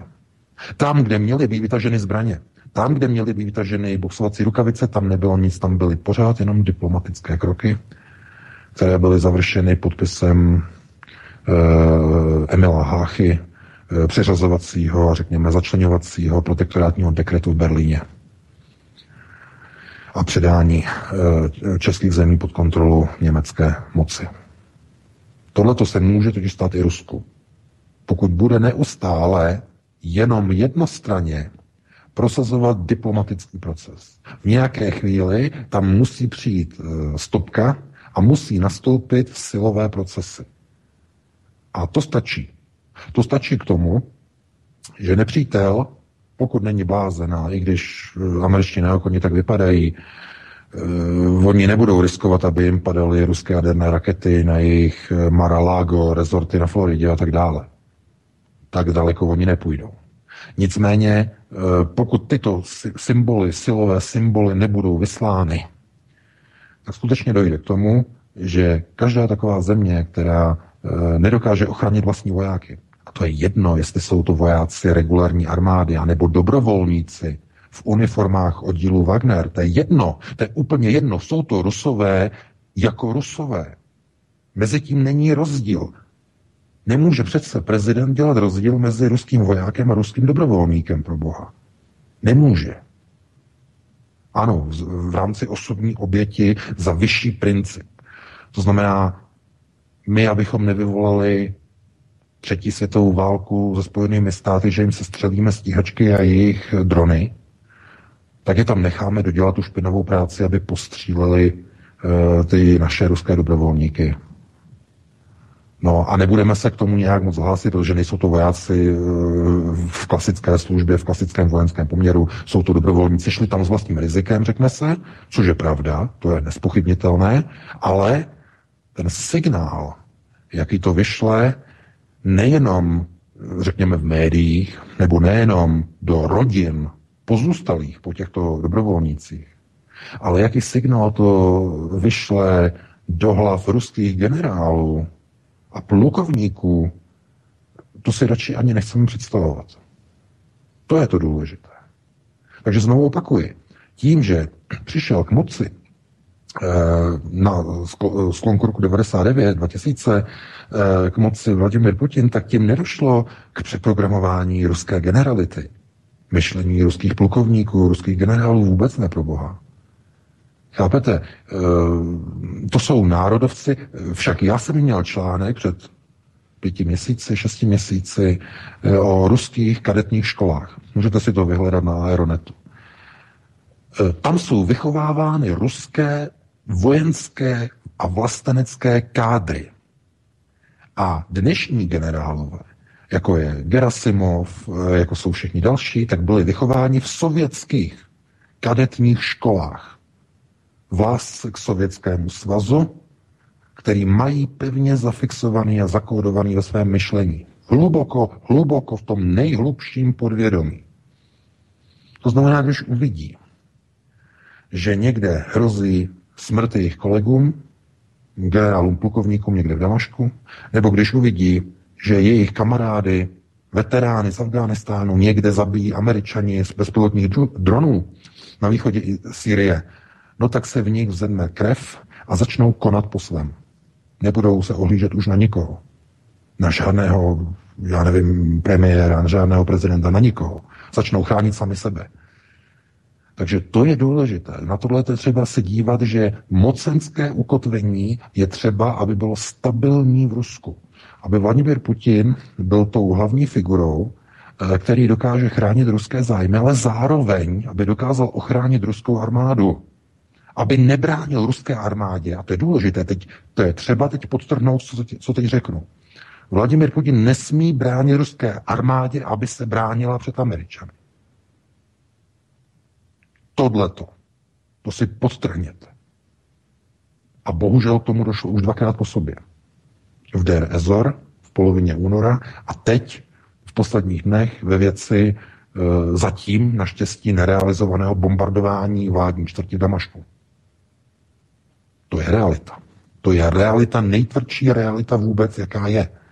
Takže, no a proč, z jakého důvodu nechce civilní vláda e, nebo Vladimir Putin a řekněme e, Sergej Lavrov, proč nechtějí sestřelovat americká letadla, i když zabíjí ruské občany, no to by bylo na obrovskou, dlouhou, rozsáhlou diskuzi, kde na jedné straně budou stát argumenty pro obhajobu, to znamená, že my přece nemůžeme vyvolat třetistou válku s americkými partnery a ten argument je logický. A na straně druhé budou stát druhé argumenty, budou říkat, vy necháváte Američany, aby zabíjeli naše vojáky, kteří přišli do Sýrie bojovat proti teroristům. A neděláte proti tomu nic. Necháte nás zabíjet jako prasata, jako podsvinčata v Der Ezor. Abyste nenaštvali své americké v uvozovkách partnery že jim se střelíte ten dron, tu stíhačku, která 6 hodin krouží nad hlavami a zabíjí naše veterány z Afghánistánu. Jako prasata, jako psy. Chápete, k čemu teď dochází? E, jako, dovedete si to představit? Kam zašla ta politika? V Rusku? Já opravdu eh, si uvědomuji, že ono mocenské vyvažování eh, Není, to není o černé a bílé, to jsou odstíny, miliony odstínů šedí, to znamená, nemůžete říkat, toto je pozitivní rozhodnutí, toto je negativní, eh, to jsou, to jsou odstíny, jsou nekonečné odstíny šedé. A když té šedé je moc, tak se z ní stane černá. A to už je špatně. A stejně tak, když té šedé je málo, začne být bílá, začne oslňovat, začne oslapovat. A začnete ztrácet realitu. O tom, co by se mělo udělat ve chvíli, když na vás někdo útočí, že s ním, že s ním nelze už vést diplomatický dialog. A hrá s ním šachy e, na akademické úrovni a on mezi tím vám e, pěstí, tříská do nosu a teče vám z nosu krev. A vy na to reagujete tím, že vyzýváte ho k tomu, aby respektoval mezinárodní právní závazky. Dialog. To nedává smysl. Takže znovu já ti vracím, vracím slovo Vítku, protože strašně opravdu teď jsem přetahuju. Eh, pustíme se do dalšího tématu. Já bych jenom VK navázal ohledně toho Ruska. Eh, naposledy, když se pustíme tady do Spojených států, doufám, že je stihneme celé, jak tedy eh, Johna Boltna, tak i pana Kowena. Ono podle mě Rusko, nebo takhle, já bych to položil takhle, nemá Rusko jednu achilovou patu a to je klika jakýchsi liberálů soustředěná kolem právě bývalého premiéra Dmitrije Medvěděva. Když to totiž schrneme, tak eh, všechny ekonomické finanční funkce, nebo téměř většina těchto ekonomických finančních funkcí jsou v současnosti pevně v rukách liberálních ekonomů právě v návaznosti nebo s propojením na Dmitrije Medvěděva. To jsou totální přívrženci určitého monetari, monetarismu, řekněme, volného trhu, který, které fakticky školil, jak jsme zmínili, Jegor Gajdar, Jegor Gajdar byl tvůrcem radikální šokové terapie, která vedla v 90. letech k masovému zbídačení ruských obyvatel, hyperinflaci a architektem byl právě onen Jegor Gajdar a pod ním pracoval třeba pan Dvorkovič, který mimochodem absolvoval Dukovou univerzitu v Severní Karolíně ve Spojených státech a byl tu i další ekonom podporovaný Serešem a absolvent Harvardu Jeffrey Sachs. A právě v roce 2010 když eh, byl Medvěděv prezidentem mezi těmi vládními obdobími, že byl dvakrát Putin, potom Medvěděv a teď zase dvakrát Putin, tak eh, ten Dvorkovič předložil šílený plán na přeměnu Moskvy na světové obchodní finanční centrum a jako organizátora navrhl Goldman Sachs, velké banky Wall Streetu a tak dál. To je, jako by zval opravdu lišku do kurníku. Jo. A právě tahle klika kolem, nebo s napojením na Dmitrie Medvěděva, řízená Gajdarem, Dvorkovičem a tak dál, řídí Ruskou centrální banku, kde se snaží snižovat, eh, řekněme, míru inflace ze současných já nevím, jestli kolik procent, to přesně nevím, na úkor zjevných eh, rozpočtových škrtů a tak dále, snižování spotřeby, takže tahle klika postupuje přesně v těch intencích, jako postupovali v 90. letech. Oni si samozřejmě nemohou dovolit schodit Putina, protože má podle průzkumu masovou podporu přesahující 80%, konec konců to bylo potvrzeno u voleb. No a to je jedna skupina. Potom ta druhá skupina, to zkrátím, ta druhá skupina Eh, je takzvaný Stolipinský klub, který byl vytvořený skupinou státních, řekněme, ekonomů, kteří tvoří protiváhu těmto prozápadně smýšlejícím liberálům. Sem patří třeba Sergej Glaziev, poradce Putina, nebo Andrej Klepač, to je místo předseda, myslím, že Měš Ekonombank. A tyhle lidi z toho eh, Stolipinského institutu, nebo řekněme klubu, tak vypracovali program komplexní um, alternativní strategií, řekněme, nebo alternativní strategie, koncepce pro snížení závislosti Ruska na dolaru, stimulaci růstu reálného sektoru ekonomiky a tak dál. Takže nemyslíš si, že právě tahle další dvoukolejnost Ruska tříští síly a dusí Rusko v určitých rozhodovacích pravomocích, které se mohou dotýkat právě i armády, protože všechno, včetně armády, závisí na finanční podpoře, na finančních zdrojích i pro armádu. Že jo? To znamená, odkud bude čerpat armáda finanční zdroje, z jakých kruhů. Není právě tady ano. ten problém?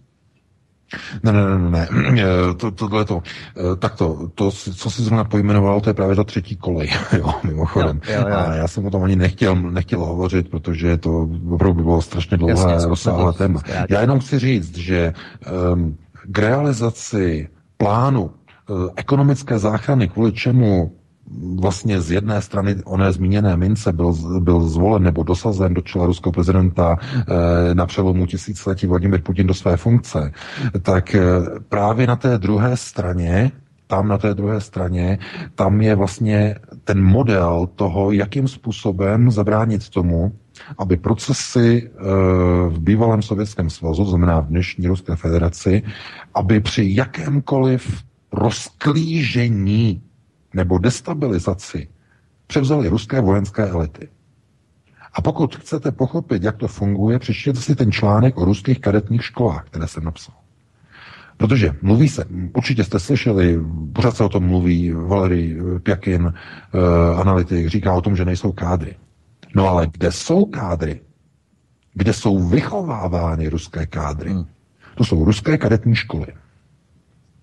A všichni ti, kteří vyjdou z těchto ruských kadetních škol, tak mají v hlavě mm, na základě opravdu tvrdého ruského vojenského drillu zakódováno od nejutlejšího věku. E,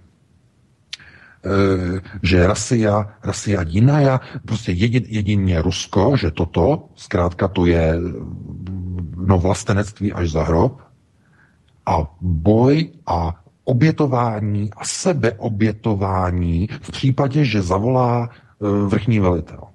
To znamená, když e, prezident nebo Vladimir Putin nebo jiný prezident, když zavolá, takže půjdeme se obětovat. Takhle jsou vychováváni, řekněme, e, budoucí ruští generálové, plukovníci, kteří dneska vycházejí jako absolventi ruských kadetních škol. No, jenže s touhletou výchovou nebo s tímto systémem výchovy máte, vám vyrůstají eh, v národě elity, vojenské elity, které v případě ohrožení mají tendenci okamžitě zasahovat do procesu, které normálně jsou vyhrazené civilním procesům řízení. To je důležité říct. A situace, jaká byla na konci 90. let v Rusku, byla tak tristní, že tam dokonce byla tam něco, čemu by se dalo přiznačit nebo označit v případě důchodců jako dokonce hladomor eh, v polovině roku 99, na jaře 99, eh, kdy dokonce došlo k několika desítkám úmrtí důchodců kvůli tomu, že neměli co jíst v Moskvě, to tom celý denkrát noviny, tohle to byla tragická situace. A cílem vlastně bylo, nebo tehdy hrozilo, že pokud nedojde ke změně, tak moc v zemi převezme armáda. To znamená vybudované národní vojenské elity. No a tyto elity by začaly uh, řídit jenom to, čemu byly vychovány. No a k čemu jsou vychovány uh, vojenské elity? No vojenské elity jsou vychovány k řízení na šesté prioritě. Na principu války. Nic jiného, k ničemu jinému nejsou vojenské elity vychovány. Můžou být geniální, můžou být sebedokonalejší, ale pokud eh, projdete karetní školou, jste vychováni jako elita na šesté prioritě. Plnit rozkazy, eh, to, co řekne nejvyšší vrchní eh, velitel samozřejmě, ale v případě, že je ohrožená armáda a někdo zautočí na armádu, tam už nemá prezident žádné slovo. Tam řídí nejvyšší generál v generálním štábu. Náčelník generálního štábu je ten, kdo takzvaně rozhoduje o všech vojenských operacích protože o vojenských operacích nerozhoduje prezident Vladimir Putin, ani nikdo jiný, ani žádný jiný prezident. O tom rozhoduje pouze vojenské velení. Když dojde k útoku nebo k pokusu o útok na ruskou armádu a pokud by eh, tyto procesy, které jsme teď vlastně viděli nebo vidíme, pokud by se někdy v budoucnu ještě opakovaly, tak skutečně se může stát, že tyto ruské elity, tyto vojenské ruské elity, že zkrátka nebudou už tolerovat eh, toto řízení civilní vlády a budou požadovat změny řízení v Kremlu. To, před čím se snažil zabránit Boris Jelcin v roce 99. Aby moc v zemi uchopili ti, generálové, kteří se pokusili o státní převrat v roce 1993, jestli si na to vzpomínáte, tehdy se to podařilo potlačit, ten pokus eh, skupiny ortodoxních komunistů. Ano, on to byl pokus o státní převrat, ale eh, v roce 93 tohleto, tohleto bylo hlavně tedy avizováno a odstartováno od, od nižší generality ruského generálního štábu. Tam to došlo k obrovským čistkám a tak dále, tak dále. Jenom malá část generálů se k tomu přidala, ale zkrátka tohleto bylo pouze jakoby udušení nějakého nějakého ohníčku, který může kdykoliv znovu se rozhořet. Proto je tak důležité, aby mm, armáda měla takhle. Takto, Rusko musí mít oporu v armádě, ale ruská armáda musí mít oporu v prezidentovi. To je to hlavní. Když generálové uvidí, my máme prezidenta, který nás chrání, který nedovolí, aby naše kamarády, naše veterány, američané vraždili jako prasata v Deir Azor, tak my mm, vidíme, že máme skutečně dobrého prezidenta, že stojí za námi. My chráníme Rusko, my, se, my nasazujeme naše životy za Rusko, jako ruští vojáci, a vidíme, že, že vláda e, a prezident za námi stojí. No ale když generálové uvidí, že vláda za svými vojáky nestojí, že vláda a prezident nestojí za svými veterány a válečnými hrdiny z Afghánistánu, tak to vyvolává nebezpečný rozvratný proces uvnitř Ruska. Uvnitř Kremlu a uvnitř eh, struktur mezi civilní a vojenskou mocí v Rusku. Tohle je naprosto, naprosto tristní a já opravdu čekám, že dojde teď v nejbližší době eh, k nějakému zjevnému posunu, eh, řekněme v rétorice eh, Vladimira Putina, takovým způsobem, aby uklidnil ruskou armádu. To znamená, aby minimálně tlumočil a zopakoval ty ostré výroky, které Valery Gerasimov poslal americkým fovozovkám partnerům, já říkám rovná se grázlům, eh, za to, že chtěli zautočit na Syrii a jmenovitě na ruské generály v Damašku takže že podpoří a že zopakuje e, tento výrok, aby bylo jasné, že ruský prezident skutečně e, trochu změní a posune e, svoji, svoji podporu ruské armádě, protože přiznejme si to otevřeně, ruská armáda je ta, která mění procesy v Syrii. To nejsou jako politici, to není ani Kreml a není to ani Bashar Assad, to jsou vojáci, kteří jsou přímo v poli a kteří nasazují své životy. Proto eh, eh, vstupem Ruska eh, na podzim 2015 do konfliktu v Syrii získala ruská armáda na mm, obrovské prestiži a na obrovsky se zvýšila moc ruského generálního štábu, protože teď už opravdu má ruský generální štáb velkou důležitost. Velkou. Protože když se nebude dařit v Syrii, nebude se dařit ani Vladimiru Putinovi. Oni to vědí, generálové. Takže za to, že eh, takzvaně nasazují své životy za e, syrského gosudára Bašára Asada, tak za to chtějí něco dostat zpátky, generálové. No a to něco, to je respekt a hlavně úcta, ochrana ruských vojáků a ruských generálů v cizích zemích. To je jasné. A právě považuji za tragické to, k čemu došlo, k čemu bylo svoleno v polovině února v Deir Ezor. Protože to byl signál a symbol který je tragický, který opravdu byl vyslán ruským generálům eh, takovým způsobem, že až mám z toho husí kůži, ale zároveň vyslal signály do amerického Pentagonu, že Vladimir Putin nechá klidně vraždit své, své vlastní ruské dekorované hrdiny z afgánské války. Tam, za, tam zařevalo, zahynulo mnoho a mnoho e, lidí, kteří mají e, ruský řád za statečnost, mají tam vyznamenání, tohleto, ti všichni tam byli povražděni jako, jako prasata z toho rotačního kulometu namontovaném na, na tom bezpilotním americkém dronu. Takže to je právě ten důvod, proč teď neslyšíme od Vladimira Putina vůbec nic. A já doufám, že Jakmile toto bude uklidněno, takže se to vrátí nějakým způsobem do stavu, že procesy začne znovu jako řídit, uh, řídí Vladimir Putin, ale už uh, řekněme s, určí, s určitými konotacemi, které budou zohledňovat zájmy ochrany životu ruských vojáků a i ruských dobrovolníků v Sýrii. Ten, pokud se to nestane, tak mám obavy o budoucnost Vladimira, Vladimira Putina uh, v roli ruského prezidenta. Naprosto vážné obavy. Takže já bych to, tady to téma bych uzavřel a dal bych tě slovo Vítku a pustili jsme se na další téma.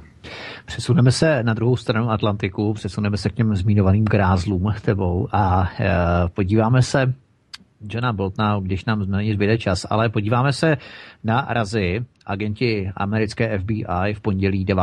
dubna vpadli do kanceláře domu i hotelového apartma Michaela Cowena, dlouholetého právníka Donalda Trumpa. Michael Cowen v minulosti totiž zaplatil 130 tisíc dolarů pornoherečce Stormy Danielsové, se kterou měl mít Trump v roce nebo v letech 2006 až 2007 poměr.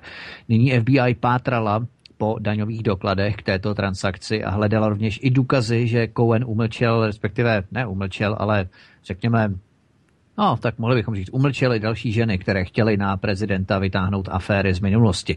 Pro podobnou razii v americkém eh, nebo v amerických prezidentských archivech neexistuje žádný precedens a pokyn, to je zajímavé, pokyn k tomuto úderu nedal zvláštní vyšetřovatel Robert Mahler, který se zabýval i, nebo zabývá údajným ruským vněšováním se do Trumpovy volební kampaně, ale ten pokyn k tomuto úderu FBI dal náměstek ministra spravedlnosti Rout Rosenstein.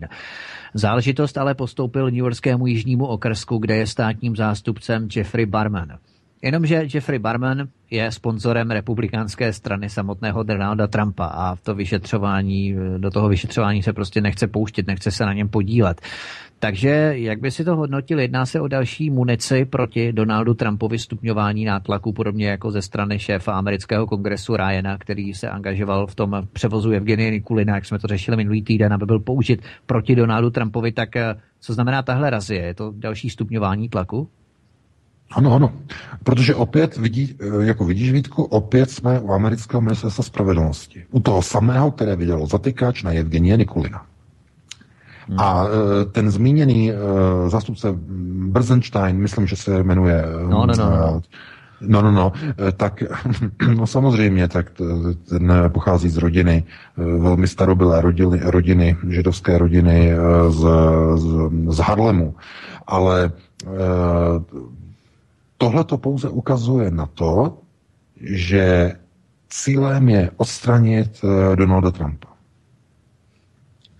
A my, kdybychom se na to chtěli nějakým způsobem dívat z toho pohledu, proč ten tlak nebo proč to úsilí je zrovna stupňováno, řekněme, v době, Eh, kdy se vůbec jakoby tak nějak eh, jakoby nemělo o nic jednat, tak ono se o něco jedná, protože republikáni utrpěli obrovskou eh, porážku v doplňovacích volbách do Senátu. Obrovskou porážku. A je to kvůli obecné nepopularitě Donalda Trumpa. Co se stalo? Eh, Donald Trump eh, prostě začíná ztrácet voliče na všech frontách a to je z toho důvodu, že ne, eh, ne že by neplnil své dome, domácí, nebo můžeme říkat, říkat domestic, no domácí, ano, domácí volební sliby, mm. tam on se snaží velmi jako výrazně a důkladně, ale jeho voličům zkrátka vadí to, že dochází k posilování americké armády, že dochází k válečným operacím, že jsou zkrátka, není normalizovaný vztah s Ruskou federací, eh, že nedokáže nějakým způsobem naplňovat ty volební sliby, o kterých mluvil, to znamená zrušení Obamovy zdravotní eh, klauzule, takzvaný Obamacare, to se mu nepodařilo, oni mu to nedovalili, neschválili, takže spokojenost voličů s Donaldem Trumpem velmi výrazně klesá a republikáni mají obavy, že pokud bude kandidovat v roce 2020 Donald Trump, no takže zkrátka se dočkají obrovské porážky. Ale to by jim ani tak nevadilo, ale jim vadí právě za další dva roky eh, spolu s americkými prezidentskými volbami v roce 2020, eh, jim vadí to, že by se mnoho dnešních republikánských demokratů, eh, republikánských kongresmenů nedostalo do amerického kongresu v roce 2020. A to znamená, to už není o prezidentovi, tohle to už je o jejich vlastních křeslech, o křeslech amerických e, senátorů. To je ten problém. Takže jak to udělat? No, oni jako politicky eh, vědí jednu zásadní věc, že cokoliv, eh, vždycky, když je zvolen prezident za tu samou stranu, tak už historicky je známé, že ta strana potom oslabuje těch dalších doplňovacích volbách do kongresu. To je tak historicky jako dáno s výjimkou velmi úspěšných prezidentů a oblíbených prezidentů a tak dále a tak dále. Ale e, to, co vlastně probíhá teď, tak ukazuje na to, že by republikáni mohli dopadnout opravdu za další dva roky naprosto katastrofálně. Takže jim jde o to nějakým způsobem se zbavit Donalda Trumpa a e, místo něho zkrátka se pokusit protlačit eh, do Bílého domu někoho dalšího. Protože oni si myslí, že kdokoliv, kdo bude jiný, tak bude lepší, než je Donald Trump. Protože, jak jsme několikrát říkali, Donald Trump není jejich člověk. To není republikán. Není to ani demokrat. Eh, Donald Trump je podnikatel, je to businessman a podobně jako Andrej Babiš a podobně jako Andrej Kiska, jako Piotr, Petro Porošenko a eh, je dosazený manažer jako Emmanuel Macron a jako eh, Sebastian. v Rakousku Sebastian Kurz, přesně tak, takže zkrátka on je úplně v jiné, naprosto jiné roli a není to jejich člověk. A když říkám jejich, tak tím myslím jak republikány, tak demokraty. Je to cizí element, cizí těleso. To znamená, on je tam držen nějakým způsobem tím, že se dostal vlastně do, eh, do své pozice tím, že získal obrovskou podporu americké veřejnosti, obrovskou, protože prosazoval skutečnou a opravdovou změnu. A co je na tom smutné, je to, že on po nástupu do své funkce opravdu chtěl tu změnu prosadit. Ale hned od začátku jsme viděli, že nejprve mu vzali právo na měnění a narušení e, sankcí proti Rusku. Kongres mu to zrušil, to právo. Bez souhlasu amerického kongresu už nemůže zrušit sankce proti nikomu, ani proti Rusku. E, řízení zahraniční politiky převzal kongres a americký Pentagon, američtí neokoni a Trump je izolován pouze na domácím hřišti, na domácím dvorku, kde je mu dovoleno přijímat různé méně podstatné zákony, z, z jeho velmi bohatého, rozsáhlého volebního programu. Ovšem to je málo na to, aby mohl splnit svůj volební program. To je málo. Takže mm, ztrácí vlastní uh, voliče a minulý rok, právě před rokem, když došlo k tomu raketovému útoku na syrskou základnu těmi raketami Tomahawk, uh, tak tam ztratil obrovské množství voličů, protože je zklamal.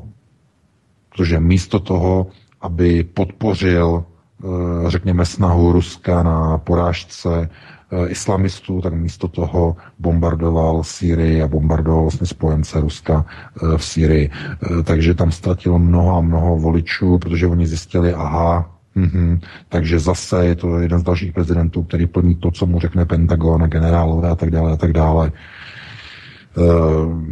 Kádr, zkrátka kádry chybí úplně všude. chybí v Americe a e, my uvidíme pouze, jakým způsobem e, budou probíhat procesy, protože mnoho procesů, které probíhá, tak už probíhají bez účasti a bez asistence e, amerických elit. Znamená, americké elity se snaží něco dělat, nějak, provádět nějaké změny, ale procesy už jdou úplně mimo nich. Naprosto. A my vidíme i v Evropě, Viděli jsme to při odvolávání diplomatů Ruské federace kvůli kauze Skripal, že, už, eh, že, že pouze 14 států Evropské unie se k tomu připojilo, pouze 14, a většina z nich vyhostila jenom symbolicky dva nebo tři eh, ruské diplomaty. Takže už je vidět, že už ta páka americká je tak krátká a je tak malá, že už se nedá zkrátka prosazovat ta americká doktrína nebo eh, řekněme ten americký étos v evropské, ale i v další světové politice tím způsobem, jakým bylo možné prosazovat třeba ještě zpětně v 90. letech. To už je dávno pryč. No a Donald Trump je pouze stělesněním procesů, které probíhají všude, probíhají v Evropě, v Severní Americe, to znamená zánik a umenšování významu a procesu jednotlivých politických stran a na jejich místa nastupují e, podnikatelé, ekonomové, finančníci, zkrátka státní manažeři. No ale to bychom se dostali do jiného, dalšího tématu, o tom opravdu už hovořit e, nebudeme. E, pustíme se na další téma, Vítko. Tak eh, v těch posledních deseti minutách, které mám ještě další téma ohledně Donalda Trumpa, to myslím, že ke dokreslení komplexity ohledně Donalda Trumpa je to docela důležité zmínit. Eh, bezpečnostního poradce Herberta McMastera v pondělí 9. dubna oficiálně ve funkci vystřídal bývalý americký zástupce nebo velvyslanec eh, při OSN John Bolton.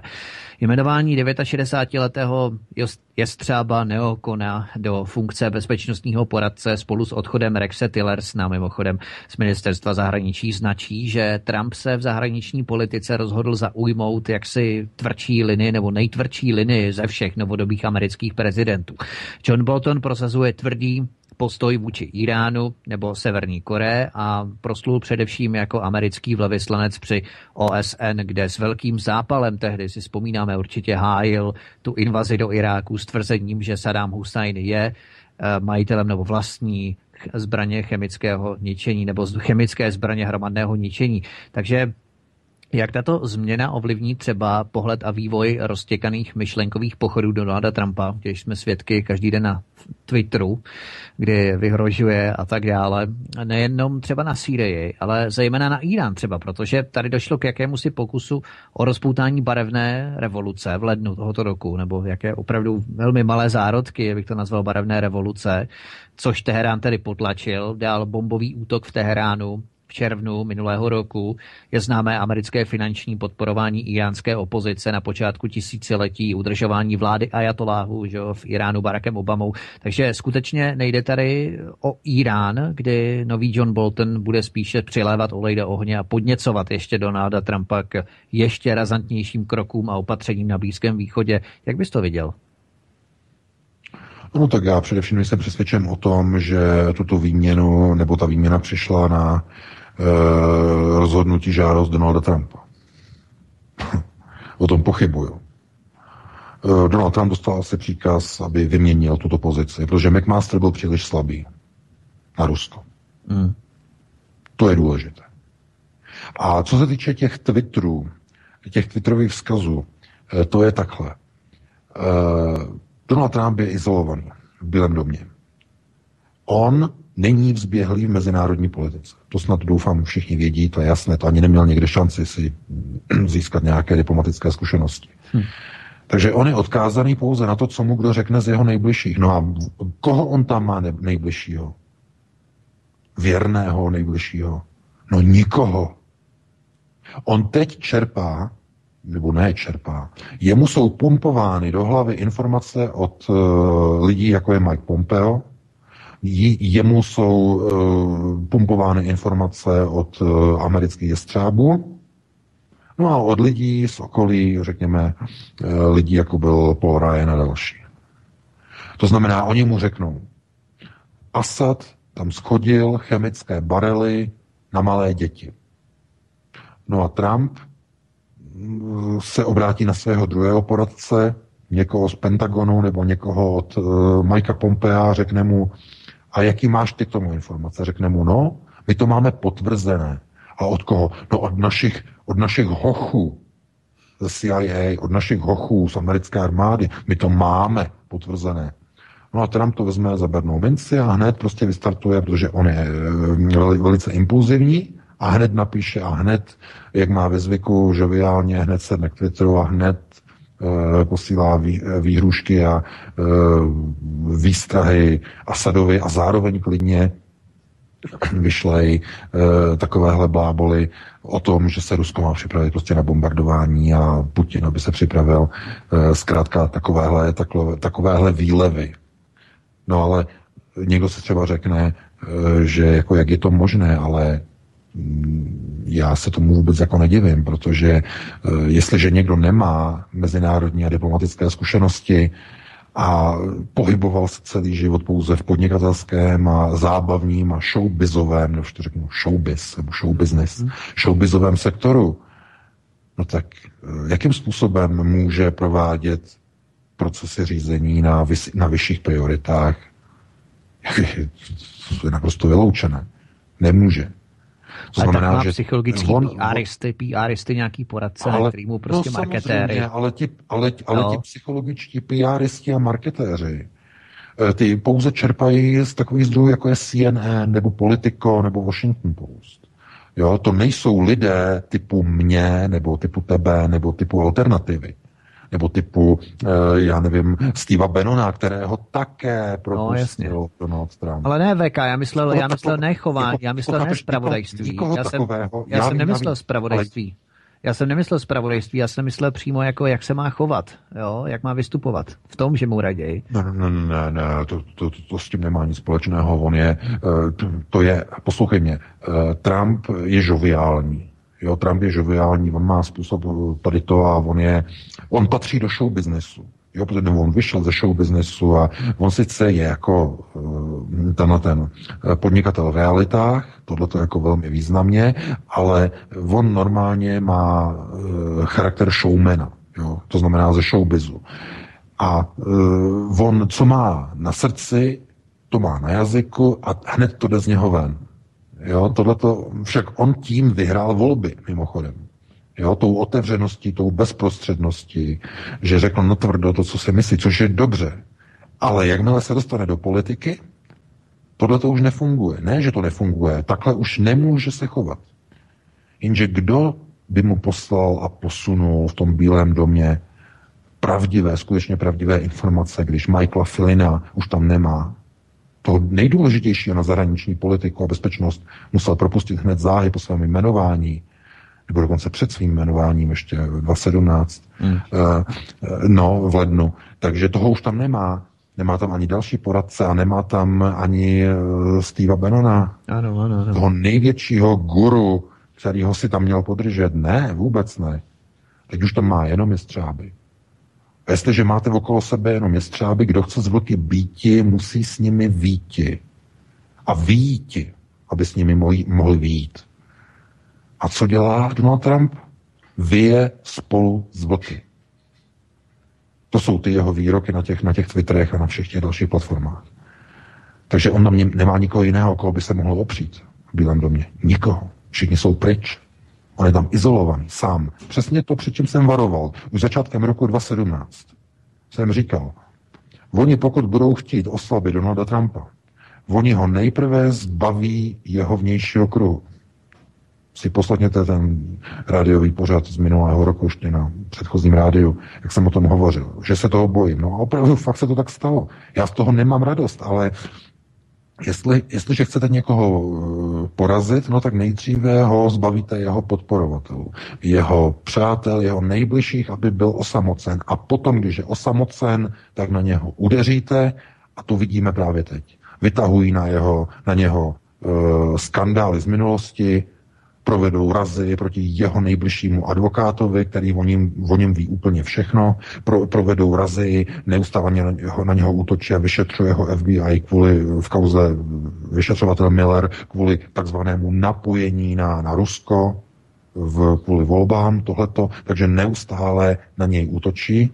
A aby se tam udržel, tak musí mít ose, okolo sebe někoho, kdo ho tam aby ho neodvolali v rámci impeachmentu. To znamená, okolo něho se nasáčkovali, úplně okolo, všude okolo něho, nasáčkovali největší jestřáby a největší neokoni, kteří tam vůbec jsou. To znamená, jeden jestřáb, McMaster, odešel a místo něho přišel jestřáb ještě větší a mnohem brutálnější a s větším zobákem a s většími křídly.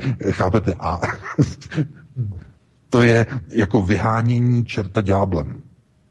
To znamená, to není proces toho, že McMaster by byl uh, jestřáb a Trump ho vyměnil za někoho, kdo není jestřáb. Ne. Byl vyměněn kvůli tomu, že McMaster byl slabý jestřáb a oni tam potřebují mnohem silnějšího jestřába. A to není proces, který vychází od Trumpa. To je ten problém. To není jeho proces. Takže já, když se dívám na všechny ty Twittery a na všechny ty, ty výstupy, tak jenom vidím, že chápu, proč ruský generální štáb zasáhnul, protože s někým, kdo s vámi vede diplomatický dialog na úrovni sociální služby Twitter a vyhrožuje vám jako státu, jako státníkovi, jako vaší armádě, tak s, takovým, s takovou zemí nemůžete vést diplomatický dialog. V takové chvíli musí nastoupit generální štáb, armáda musí začít ukazovat zbraně, břicha svých letadel, na kterých jsou namontované rakety a musí ukázat sílu. Nic jiného není možné. Tady si nehrajme na nějakou diplomaci, na nějaké slušné, slušné politické procesy, nebo slušnost politice, nebo slušnost diplomaci, nebo nehrajme se ani na strategie, nebo na promyšlené politické tahy. Ne. Tady už je to natvrdo na dně. To je politické dno, které dře o, e, protože ta loď už nepluje, ta dře o politické dno. Už to slyšíte, jak to skřípe, jak dno té politické lodě skřípe o dno v řece. To už slyšíte. Takže když už se začne ozývat armáda, že jí vadí některé procesy, že se nereaguje proti výhruškám amerických grázlů, amerických neokonů, kteří chtějí sypat rakety na hlavy, eh, na hlavy ruských generálů Damašku, no tak to je jasné, že potom už eh, veškerá diplomacie umřela. Už se nemá smysl bavit o diplomacii, protože žádná není.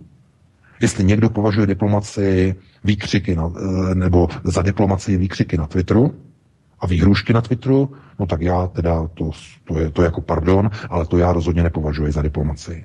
Protože diplomatický proces je mrtvý. Podívejte se na kauzu Skripal. Rusko neustále apelovalo a stále apeluje na uh, dodržování mezinárodních uh, diplomatických standardů, diplomatických dohod. A podívejte se na Londýn. Se s tím vytírá pozadí, s těmi požadavky. Žádné důkazy neposkytne Rusku. Nic, nic. Prostě Rusko je vino za chemický útok v Salisbury. Eh, žádný důkazy vám nedáme. A když eh, Rusko, já nevím, svolá zasedání organizace pro zákaz chemických zbraní OPCV a chce, aby se k tomu členové OPCV vy, vyjádřili, že když nejsou důkazy, nemůže někdo přece obvinovat Rusko. No tak k čemu došlo? No tak ti samí členové OPCV, západní členové, přehlasovali v té deklaraci, že, že žádná taková deklarace eh, že nebude prosazena, že ji odmítnou. To znamená, Západ se postavil proti Rusku. To znamená, ani OPCV nemohla ve svém zasedání přijmout nějakou rezoluci, která by vyzývala k diplomatickému prošetření celé kauzy, aby všechno uh, fungovalo na bázi diplomatických styků. Protože nikdo na západě nechce už s Ruskem vést diplomatický dialog. Pro boha to si musíme všichni uvědomit. Kdyby někdo chtěl vést diplomatický dialog s Ruskem, nebude nasunovat na hranici doteku v Pobaltí e, raketové systémy. Poslední tři roky pro boha. Kdyby někdo chtěl vést dialog s Ruskem, tak nebudou na něho ukazovat bez důkazů, že způsobil chemický útok Salisbury. Kdyby někdo chtěl vést dialog s Ruskem, tak nebudou bez důkazu obvinovat e, spojence Ruska, Bašara Asada, že vysypal chemické barely e, na nějakou nemocnici ve východní Gútě. Tohle to je třeba si uvědomit. To znamená, nemůžete, a Rusko, ruský prezident nemůže už prosazovat diplomaci ve chvíli, kdy partneři rovná se grázlové na západě už žádné pravidla nebo žádná pravidla diplomacie nerespektují. Oni se s vámi chtějí být. S Ruskem se chtějí být. Za každou cenu. Jako když někdo chce za každou cenu zmlátit svého psa, tak tu hůl si vždycky najde. Oni nechtějí s tím psem se mazlit, oni nechtějí s ním vést dialog, oni chtějí eh, tou holí, kterou už drží několik let v ruce, chtějí toho ruského psa zmlátit. Takže tam, chápete, to je ta optika. To je ta optika, kdy e, někdo je fixovaný na proces e, vedení dialogu až za hrob. Jako rok 38 v případě Československa.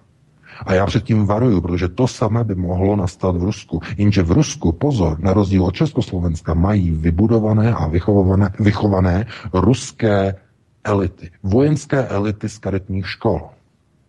A ty jsou vychovány k řízení na šesté prioritě, na prioritě války. Válečné prioritě. To znamená, že pokud nedojde ke stabilizaci situace a pokud civilní moc nebude jednat v souladu s ochranou ruských vojenských zájmů, tak dojde k obrovskému rozvratu uvnitř moci v Moskvě. To je to hlavní. Takže z toho já mám obavy a proto už jsem několikrát upozorňoval nad tím, že jestliže sedíte s někým naproti eh, u jednoho šachového stolu a ten druhý už nemá zájem hrát šachovou hru, ale nějakou jinou hru, a místo táhnutí podle pravidel, podle šachových pravidel, ta pravidla nerespektuje a místo toho eh, chce místo šachu začít s váma boxovat a natahovat si boxerské rukavice, tak s takovým člověkem nemůžete už dál hrát šachy. Protože proč? Protože hra, typ hry už se změnil. A to, že se změnil typ hry, ukázal ruský generální štáb v uplynulých hodinách. Takže já bych eh, ti předal slovo Vítku, máme po 21. hodině, dali bychom si jednu písničku a potom bychom se pustili do telefonických dotazů, jestli, jestli by to takhle šlo. Přesně tak, přesně tak to uděláme, tak Pavle dáme písničku a pojedeme dáme dál. tříminutovou nebo mandát dvě? A tak dáme jednu tříminutovou. To je, to je, to je jedno. Ano, to je jedno. víc času samozřejmě budeme mít díky tomu, že písnička bude krátká, tak jedem. Studio Plzeň. Zavolejte k nám na telefonní číslo 608 12 14 19. Nebo nám zavolejte na Skype svcs pobočka vysílání. Tak nastala poslední část dnešního pořadu s panem VK a s Vítkem. A vy jste slyšeli, kam máte volat. Ano, je to do plzeňského studia, opět do plzeňského studia, takže všechny informace o tom, kam máte eh, posílat své dotazy a podobně přes Skype a podobně, plzeňské studio, vidíte to na našich stránkách. A já ještě tu mám první telefon. Tak, jste rovnou ve vysílání, jste nejrychlejší, prosím. Dobrý večer. Dobrý večer. Já bych, prosím, prosím vás pěkně, jsem Milan, jsem z Prahy. Já bych nesouhlasil úplně přesně s panem VK, protože otázkou ty dobrovolníci, kdo je ten Wagner, který jim velí. To znamená, to je jakási, jakási struktura vedlejší. Takže není vyloučeno, že teda eh, ona měla být nějakým způsobem obětována, protože mm-hmm. je, to, je to nebezpečí ve státu, je to druhá struktura.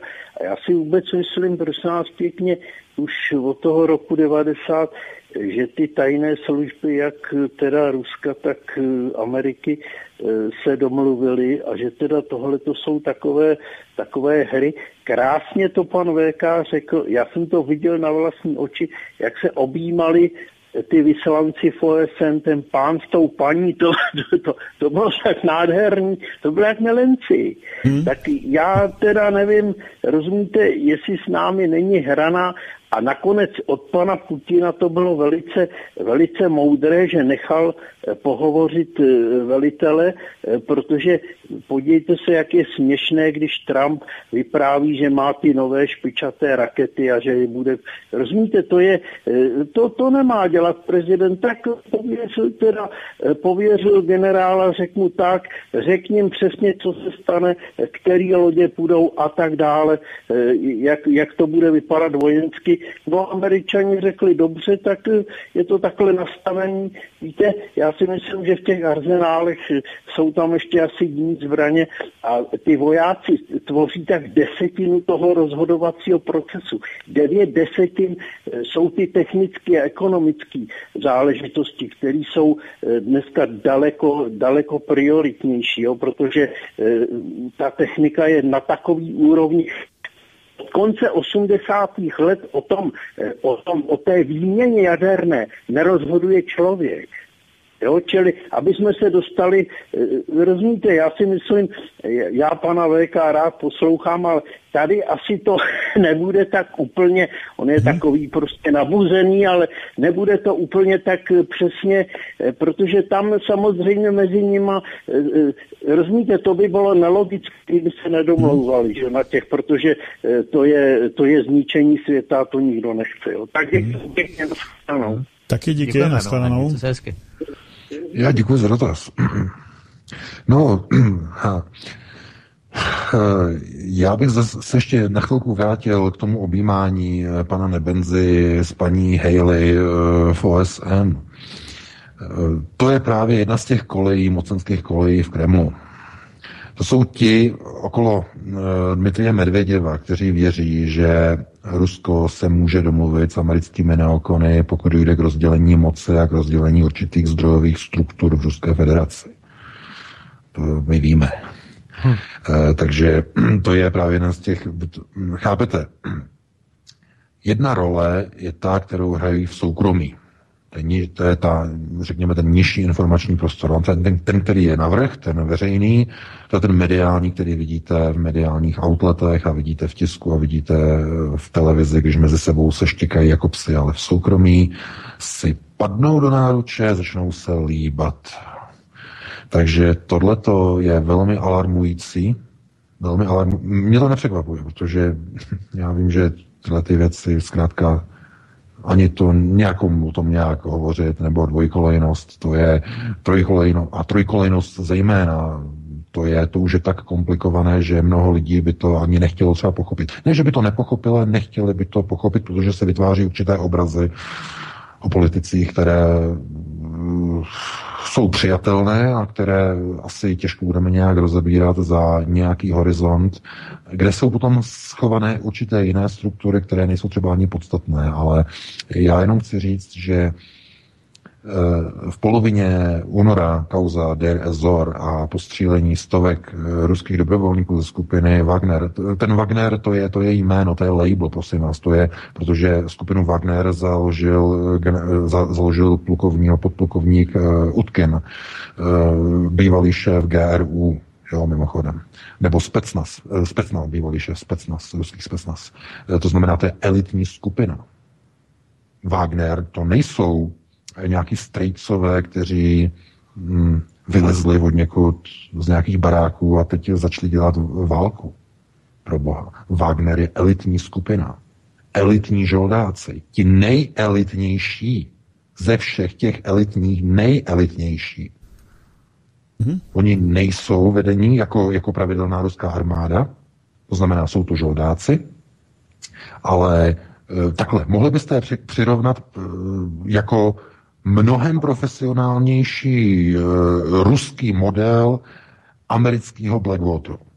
Ale mnohem profesionálnější. Nebo dnes se Blackwater jmenuje Academy. Jo, to je bezpečnostní agentura. E, Dicka Cheneyho, mimochodem. Takže e, zatímco američany mají Blackwater, respektive Academy, tak Rusové mají skupinu Wagner. A to je ale mnohem profesionálnější, protože je naplněná bývalými vysokými důstojníky e, sovětských tajných služeb, sovětské armády a bývalých e, velících velitelů e, z afgánské války. To znamená, požívají obrovskou úctu a respekt ruského generálního štábu a Valerie Gerasimova. Obrovskou úctu. Z toho důvodu já považuji za tragické, k čemu došlo v Der Ezor, teda ne tragické to, k čemu tam došlo, protože e, to je součást války, to, že vás zabijou, je součást války, ale tragické to, k čemu nedošlo. Že proti americkým pilotům a proti americkým bezpilotním dronům nezasáhla ruská armáda. Mm-hmm. Že dostala příkaz nezasahovat. To vidím jako ten obrovský problém. Ano, že, že to bylo obětování v zájmu vyšších procesů, aby nebyla rozpoutaná válka, s tím já souhlasím. To tím bylo, tím to bylo toho dosaženo, že nebylo nic rozpoutáno. Ale to zkrátka dříve či později přijde. Hmm. Že budete muset svoje vojáky, a i když to nejsou vojáci regulární armády, ale jsou to speciálové, eh, soukromí speciálové, tak zkrátka eh, musíte se postavit na jejich stranu. Nemůžete se dívat, jak nepřítel zabíjí vaše z pohledu ruských vojáků tedy, nebo ruských generálů, jak zabíjí vaše, vaše kolegy. Hmm. To je, to je, to je, to je nepřijatelné. Takže e, jestli máme další dotaz. Máme tady telefon, já jenom zase upozorním tě, Veka, píšu to tam, když je telefon, tak to tam vždy napíšu, ano? A dobře, dobře. Tak, dobře. fajn, už se tu čeká dlouho. Fajn. Takže jste ve vysílání, můžete se ptát. No, teď jsem asi to... Teď jste ve vysílání, ano, teď jste ve vysílání, můžete se ptát. Eh, dobrý večer, tady Ivo. Dobrý Já večer. mám jednu otázku a jednu poznámku. Eh, Tahle ta událost v Der Ezoru je zvláštní eh, s tím, jak se udála. Jo, já se docela divím, že o tom dneska hovoříte, protože v Der Ezoru podle ruských zdrojů bylo zabitých jenom pět vojáků, který oficiálně přiznali, a sice oficiálně pět kontraktorů. A zbytek, který hovořil o těch padlých stovkách, tak byla pouze dezinformace ukrajinské tajné služby, kterou vypustili do médií. Jo, to je jedna část. A druhá část, eh, tady tento týden vznikla nějaká krize, která byla přirovnávaná ke krizi, takzvané kubánské krizi v roce 61. A eh, já se musím ptát, eh, kde naše obyvatelstvo naší země má úkryty pro případy takových krizí a kde vláda zašantrčila peníze na vybavování ochrannýma prostředkama pro tohle obyvatelstvo. A chci říct, že by se měli lidi ptát svých politiků, proč toto neřeší a jediné, co vyřešila, je vybudování masových hrobů v Praze a dostatku zásypového materiálu speciálního do nich. Děkuju, to je všechno. Budu ano. poslouchat. Díky moc. Tak prosím. No já děkuji za dotaz. Já tady jsem teď na stránkách uh, Ruského ministerstva obrany, které oficiálně přiznává 59 mrtvých uh, ruských občanů v Derezor. 59. Mm-hmm. To je oficiální informace Ruského ministerstva obrany. Nevím, kde je informace o pěti lidech, já tady čtu 59. To je oficiální. Jenže neoficiální informace mluví o několika stovkách a my máme informace a je to konec konců i, to uvedla i ruská agentura TAS, ta operace, to střílení z těch bezpilotních dronů tam probíhalo 6 hodin. 6. E, já si nemyslím, že budete někde lítat s dronem 6 hodin, abyste postříleli jenom 59 vojáků. To tak dlouho trvat nebude. To, aby tam, aby tam kroužili bezpilotní drony 6 hodin, no tak to, to, to jsou jatka. Jsou jatka, to není nic jiného. No a že jako oficiálně se přiznává 59, i to je obrovské číslo. Ale to bylo mnohem víc. mnohem víc. Já si, já, tohleto ne, já nepovažuji za dezinformaci. Já věřím, že probíhají, například proběhla teď zrovna aktivní dezinformace teď o víkendu, že nějaké ruské tanky překročily i ukrajinskou hranici. To byla dezinformace ukrajinské tajné služby a ukrajinské mediální agentury. Možná se to zaregistrovali. To byl hoax jako blázen. Jo, ale tohle to je něco jiného, protože eh, jenom eh, Vladimir Putin přímo při příletu Eh, ano, máme telefon hned, já jenom dokončím.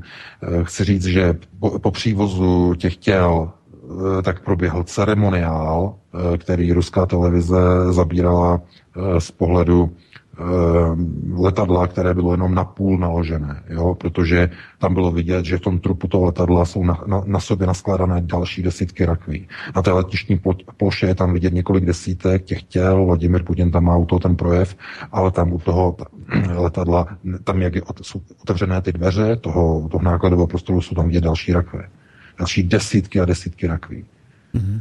Takže ano, něco je dezinformace, ale něco je pouze takzvané minim, minimalizování mediálních škod, které t- tato akce vyvolala a která by dopadla na bedra Vladimira Putina. Že toto dopustil. Jo, proto musíte brát informace i z druhé strany, i z Ruska velmi, velmi vždycky z více zdrojů a nedívat se jenom na některé informace, které vrhají třeba špatné světlo na některou stranu. Ať je to jakákoliv strana, to je jedno. Protože dezinformace vyrábí eh, jak Ukrajina, tak Američani a všichni vyrábějí dezinformace a všichni se snaží eh, světlo, které je negativní, tak nějak tlumit a utlumit vášně. Mimochodem, ono to mělo potenciál ovlivnit i ruské prezidentské volby, ta kauza. To, mělo velký potenciál, ale e, naštěstí jako to žádný vliv velmi zásadní nemělo, ale možná i kvůli tomu, že to bylo takzvaně u umlčené, nebo řekněme, nebyl na to kladený takový mediální důraz. To znamená, neřeklo se, že e, jich tam třeba zahynuli nějaké větší objemy, ale tak přiznali nějaké číslo 59, je to i, i tak dost samozřejmě, nicméně tohle to už se nesmí opakovat. Mm-hmm. Protože to by ohrozilo skutečně pozici Vladimira Putina. Pustíme se hned na další dotaz. Ano, výborně. Takže jste ve vysílání konečně, povídejte. Eh, dobrý večer, pánové, posluchač David. Já mám takový uh, dotaz, je to trošku z jiného soudku. Mě by zajímalo, protože uh, byl jsem na nějakých přednáškách Petra Staňka, uh, slovenského profesora, a ten říkal něco v tom smyslu, eh, jde mi o německý Mercedes, že pokud eh, jedna společnost vstoupí do druhé, a stačilo by třeba jenom z 5%, tak získává automaticky všechny technologie. Což se stalo, eh, já nevím, Geely, nebo tak nějak se to jmenovala ta čínská společnost, která skoupila nějaké akcie Mercedesu. A zajímalo by mě z pozice pana VK, protože bydlí v Německu, jak jak to vidí vlastně do budoucna, když si vlastně jako německý Ford uh, Daimler Mercedes uh, nechal loupit vlastně takto jo, takhle zbytečně jako Čínou, Čínou vlastně jejich technologie. Já věřím panu Staňkovi, že to, co říká, je, je, je pravda a pokud teda stačí jenom 5%, tak jako Číňani můžou, jsou teď jako asi hodně v pohodě. To je to, co jsem se chtěl zeptat teda, no. Mm-hmm. Jak, to, mm-hmm, jak to vidí pan, pan VK z pozice, jako, že je Němec v podstatě. Díky moc. No, ne, to ne, děkuji za dotaz. Mějte se hezky, Davide, na Němec, já se, já se nikdy nebudu ani za Němce považovat v žádném případě, to, to, to ne, to proti tomu se ohrazuju. Ale já chci říct, že tohle je normální proces. To je normální. Podívejte se na společnost Apple ta poskytla a ta předala Číně úplně všechny technologie na výrobu svých iPhoneů v roce 2008, rok po uvedení prvního iPhone. A podívejte se dneska na čínské firmy Huawei, uh, uh, Redmi nebo Xiaomi, nebo jak se jmenují všechny ty čínské značky těch telefonů, uh, Hon, Honor, Honor, já nevím další. Prostě Číňani díky tomu začínají dneska vyrábět špičkové telefony. Špičkové, vlajkové lodě. A jenom kvůli tomu, že prostě američani poskytli technologie. Jo, Apple poskytl technologie. No a e, co probíhá v automobilovém průmyslu? Čína má peníze, má zdroje, kupuje technologie, kupuje podíly a vstupuje do zahraniční společností a vysává technologie pro své potřeby. To je normální. Hmm. Tomu se říká globalizace. Jako to, že to vezme eh, tady německým eh, podnikům kompetitivní výhodu nebo komparativní výhodu na čínském trhu, no samozřejmě to jim nevadí, protože Čína je Čína. Jenže to, co by mohlo do budoucna vadit tady automobilkám, je, pokud by začala Čína svoji čínskou produkci exportovat do Evropy. Jo, to by začal být problém. Hmm. Ale to zatím není ve výhledu, zatím, zatím ne, ale to samé, pozor, to samé se dalo tvrdit i o čínských telefonech, které taky v roce 2008-2009 uh, eh, jste nenašli ani jeden čínský telefon v evropské produkci. Podívejte se dneska. Dneska je to, je to zaplavené čínskými značkami. Takže máme další telefon? Máme další telefon, ano. Takže jste ve vysílání, můžete mluvit. Dobrý večer, tady Václav od Plzně. Uh, zdravím všechny ve spolek. Já si vážím pana VK a vážím si taky umělé inteligence, ale mně připadá, že pan VK je umělá inteligence. Já bych ho prosil, jestli by se tomu mohl vyjádřit. Děkuju. tak. Ano. Díky. Děkuji. Tak abych prošel, to znamená, chcete po mně, abych prošel Turingovým testem. jsem jako ta Sofie, jako ta Sofie tam. A obstála. no, no, no, no. Ne, ne, ne, tak to je to jenom tak pro odlehčení a se pořád považuji ještě za člověka, ještě pořád, takže mm-hmm. to ne, to ne. To... Dobře, tak jestli máme další telefon? Eh, další telefon tu je, ano, přesně teďko začal volat, tak já ho vezmu. Hezký večer. Hezký večer, Pepa Pardubice zdraví. Ahoj, Pepo. Ahoj, Pepo. Zdravím pana VK, zdravím tebe Vítka. Pana VK samozřejmě. Chtěl jsem, Putin odvolával už asi 6. dubna nebo něco na začátku dubna asi 11 generálů. Sice to byli generálové, kteří prý údajně měli být jako zvnitra nebo z nějakých těch uh, minister nebo jako mimořádné situace a tohle, takže by třeba neměli být to generálové přímo z nějakých jako, já nevím, těch armádních, nebo jak to oni mají rozdělený, jo, ale co, co, co k tomu řeknete k těm 11 generálům? A pak já pořád i s Pavlem probírám, na to opaku několikrát, prostě jak je sticha Čína, tečka jako co se týče Sýrie, Ruska, Ameriky, tak já projíždím, jako já jsem amatér, jo, proti vám, ale projíždím čínsky všechny noviny, co jsou překlady a já tam nenajdu, že by se postavili nějak Pavel sice včera říkal, že někdy nějaký článek hmm. viděl, ale nenajdu nějaký stanovisko. Vždycky na těch čínských listech jsem našel, že se vyjadřovali ke všemu. Třeba i k tomu novičoku, co na začátku. Teďka tady k tomu vyzvali OSN, aby zachovalo chladnou hlavu jediný článek, tak prostě ticho. Co si myslíte o uh, činnosti, nebo ne, jako No, o poslání Číny třeba v tomhle, nebo poslání, nebo no, tak prostě mm-hmm. takhle. Uloze, uloze Číny možná. Uloze Číny v tomto. Uloze, přesně tak, děkuji. Mm-hmm. Děkuji, paní nápověda. Děkuji za dotaz. Díky, Pepo, měj se hezky. Ahoj. Jo, zdravím. No, tak Čína se nevyjadřuje kvůli tomu, protože sedí na dvou židlích a potřebuje mít dobré vztahy s Amerikou i s Ruskem. Jo, proto ona nechce do tady toho vrtat, to je jasné, to je zřejmé a vidíte jenom, co se děje v Číně, která začíná hrozit obchodní válkou Spojeným státům, pokud Trump zavede, on sice už zavedl a chce zavést další uh, daňové tarify, respektive celní tarify na dovoz no, čínského zboží, takže Číně jde o udržení obchodních vztahů s Amerikou na jedné straně a zároveň obchodních dohod a dodávek plynu a ropy a surovin z Ruska do Číny, takže uh, Čína si nemůže znepřátelit ani Moskvu, ani Washington. To je sezení na dvou židlích. Proto Čína opatrně našlapuje a ne, nechce se vyjadřovat ani takhle, ani takhle a vyzývá ke klidu a k opatrnosti.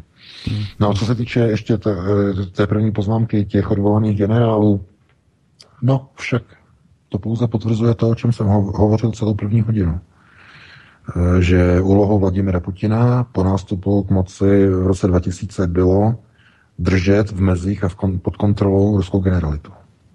Jakmile zjistí, že nějaký generál je příliš vlastenecky nastavený, a chtěl by eh, začít řídit procesy na šesté prioritě, musí být odstaven. Protože by hrozilo, že vyvolá válku se Spojenými státy. Hmm. Jo? To je, to je jasné, to je logické. Nicméně tohle to vyvolává vnitřní pěti, eh, napětí a i ostatní generálové se bojí, že by je Putin mohl chtít odstavit. Proto eh, ta aktivita, co teď vidíme od ruského generálního štábu, naznačuje, že už se do toho vložil i náčelní generálního štábu na ochranu zájmu ruských vojáků a to už tam do toho už by Putin nechtěl zasáhnout. Protože nějaké nevýznamné generály, o kterých nikdo neví, tam je lehké udělat výměnu, ale v případě, kdyby sáhnul do jednotlivých renků nebo řekněme jednotlivých generálských pozic v generálním štábu, tak by to otřáslo ruskou armádu a to si teď nemůže Vladimir Putin dovolit. Takže On musí vyvažovat. On je tam kvůli tomu, aby v roli státního manažéra vyvažoval státní a vojenskou moc v Kremlu. To je to, je to důležité. Nicméně musí udělat některé kroky na, řekněme, korekci své civilní diplomatické politiky, která musí trochu stvrdnout, být trochu tvrdší ve vztahu k nebezpečným procesům, které ohrožují ruské vojenské zájmy, zájmy ruské armády. Mm-hmm. Protože pokud je přestane chránit, eh, armáda se mu začne rozpadat pod rukama. Ruská armáda. Protože ruská armáda je pořád eh, armáda sovětská. To myslím, nemluvím o vojácích, já nevím, tam dole, těch obyčejných pěšácích, ale o, řekněme, elitách, ruských vojenských elitách. Ty byly vybudovány a vychovány v dobách Sovětského svazu. A s tímhletím musí pracovat Vladimir Putin. Takže z tohoto důvodu to je vyvažování moci na jedné i na druhé straně. Takže máme další dotaz. Máme další telefon, ano, takže můžete se ptát. Hezký večer. Dobrý večer, tady Slávek Jižní Čechy. Já zdravím všechny ve studiu, zdravím pana VK i všechny posluchače svobodného vysílače. A měl bych tedy dvě konstatování a pak jeden dotaz. Tak hodně se teď hovoří o takzvané třetí světové válce, ale podle mého názoru to tedy bude poslední světová válka. Jo? To znamená, že pak už asi nebude nic, anebo respektive bude život ve velmi omezených podmínkách. To je tedy jedna věc. Druhá věc je ta, že e, byl to, myslím, ten druhý volající přede mnou, který se ptal, jak vůbec je zajištěna civilní obrana nebo civilní ochrana tady naši, našeho obyvatelstva, protože třeba v době totality jsme věděli, pod který bunkr spadáme, kde máme plynové masky, kde máme nějakou tu e, krabičku té první pomoci, že jo, tu judovou injekci a tak dále. Teď nevíme nic, akorát nám tady houká prostě každou první středu v měsíci siréna, ale nikdo neví, co v tom Č plus jedna, kam by vůbec šel, nebo jakou činnost další tedy by měl mít. A teď tedy následuje ten dotaz na pana VK. V případě, když by tedy nastal ten poslední vojenský konflikt, jestli jsou nějaké vůbec výpočty nebo propočty, kolik by bylo řádově procenticky, protože my na vojně jsme to dříve mývali, že se počítalo, kolik by byly ztráty, kolik by zahynulo zhruba lidí a kolik by tedy vydrželo do nějakých čas plus jeden den, dva dní a tak dále.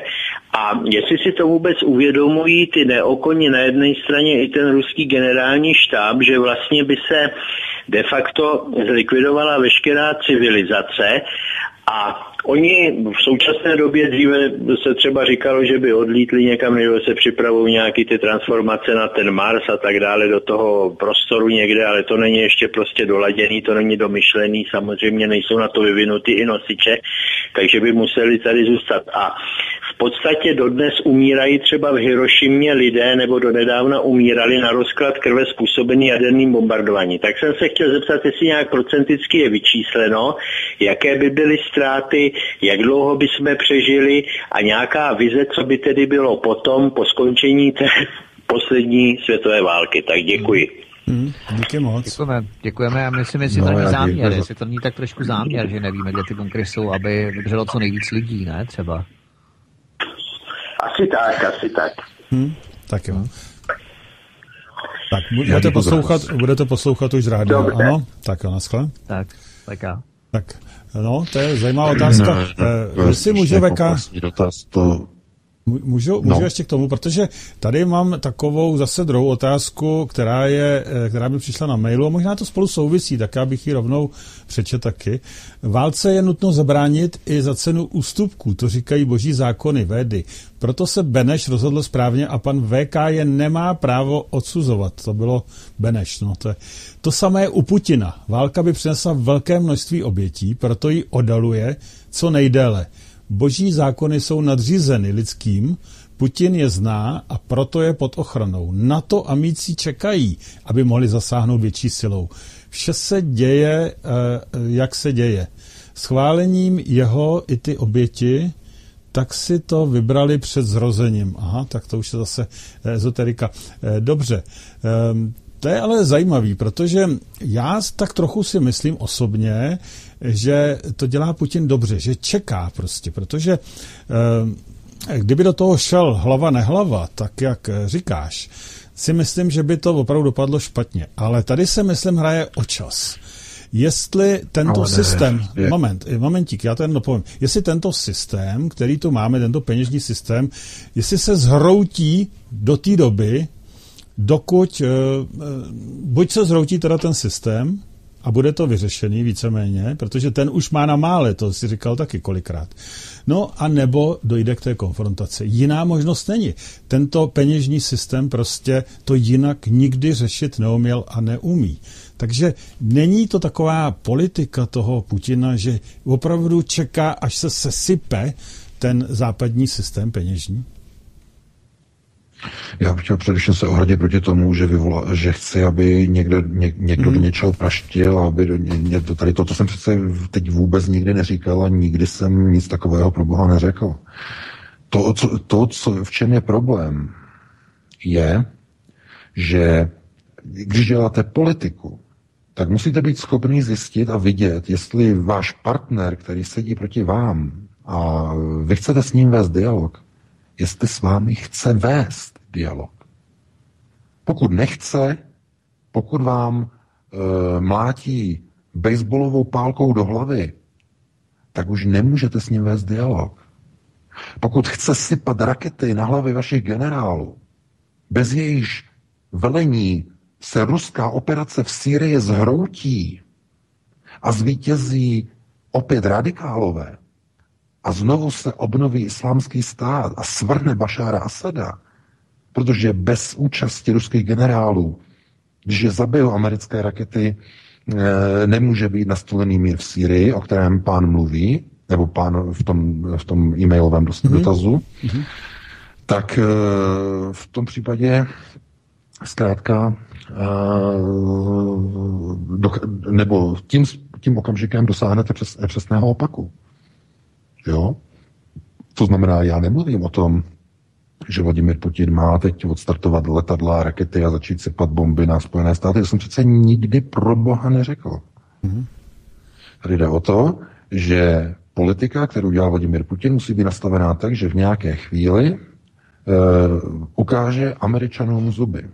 V nějaké chvíli přestane Američany nazývat partnery a v nějaké chvíli místo, e, já nevím, ukazování na otevřené náruče ukáže uh, obsah ruských raketových sil. A to už udělal přeci, ne, nedávno. A, a, a, ukáže, a ukáže jim rake, rakety. Ale ten symbol, ten symbol, který byl vyslán, ten vyšel z, vojen, z generálního štábu ruské armády. Hmm. To znamená nikde.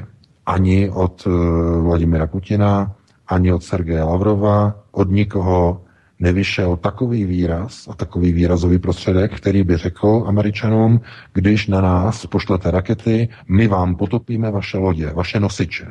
My zautočíme v odvetě na vaše nosiče. To nikdo neřekl. To nechtěl nikdo říct. A to nejdu, můžete obětovat, že v zájmu něčeho vyššího, že obětujete vlastní lidi. A že já bych se chtěl jenom ohradit, já vím, že máme další telefon, ale mm-hmm. chci jenom se ohradit proti tomu, že jako pan VK, jako já, že nemám právo kritizovat Edvarda Beneše. No to si teda nedáte za rámeček, ale já mám právo kritizovat Edvarda Beneše. Minimálně kvůli, řekněme, naší rodině. Kvůli, ale do toho, do toho já nebudu zacházet. Mm-hmm.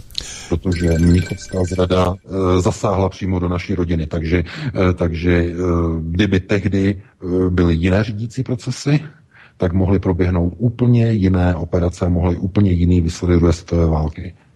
Takže s tím já rozhodně nemůžu souhlasit a pro mě Edward Beneš byl pouze součástí západních, západního loutkového řízení dosazeného po roce 1918 do České republiky, nebo do Československa, tehdejšího Československa. V mém pohledu Beneš eh, je v podstatě největší tragédií české historie, ale do toho teď opravdu nebudeme zabíhat. No to sice, to sice ano, ale můžeme děkovat, že máme aspoň ty jeho dekrety, když jsme u toho. No, jasně. No jistě, ale to nejsou jeho dekrety. Ty dekrety, ty byly, eh, ty byly vynuceny uh, košickým programem. Hmm.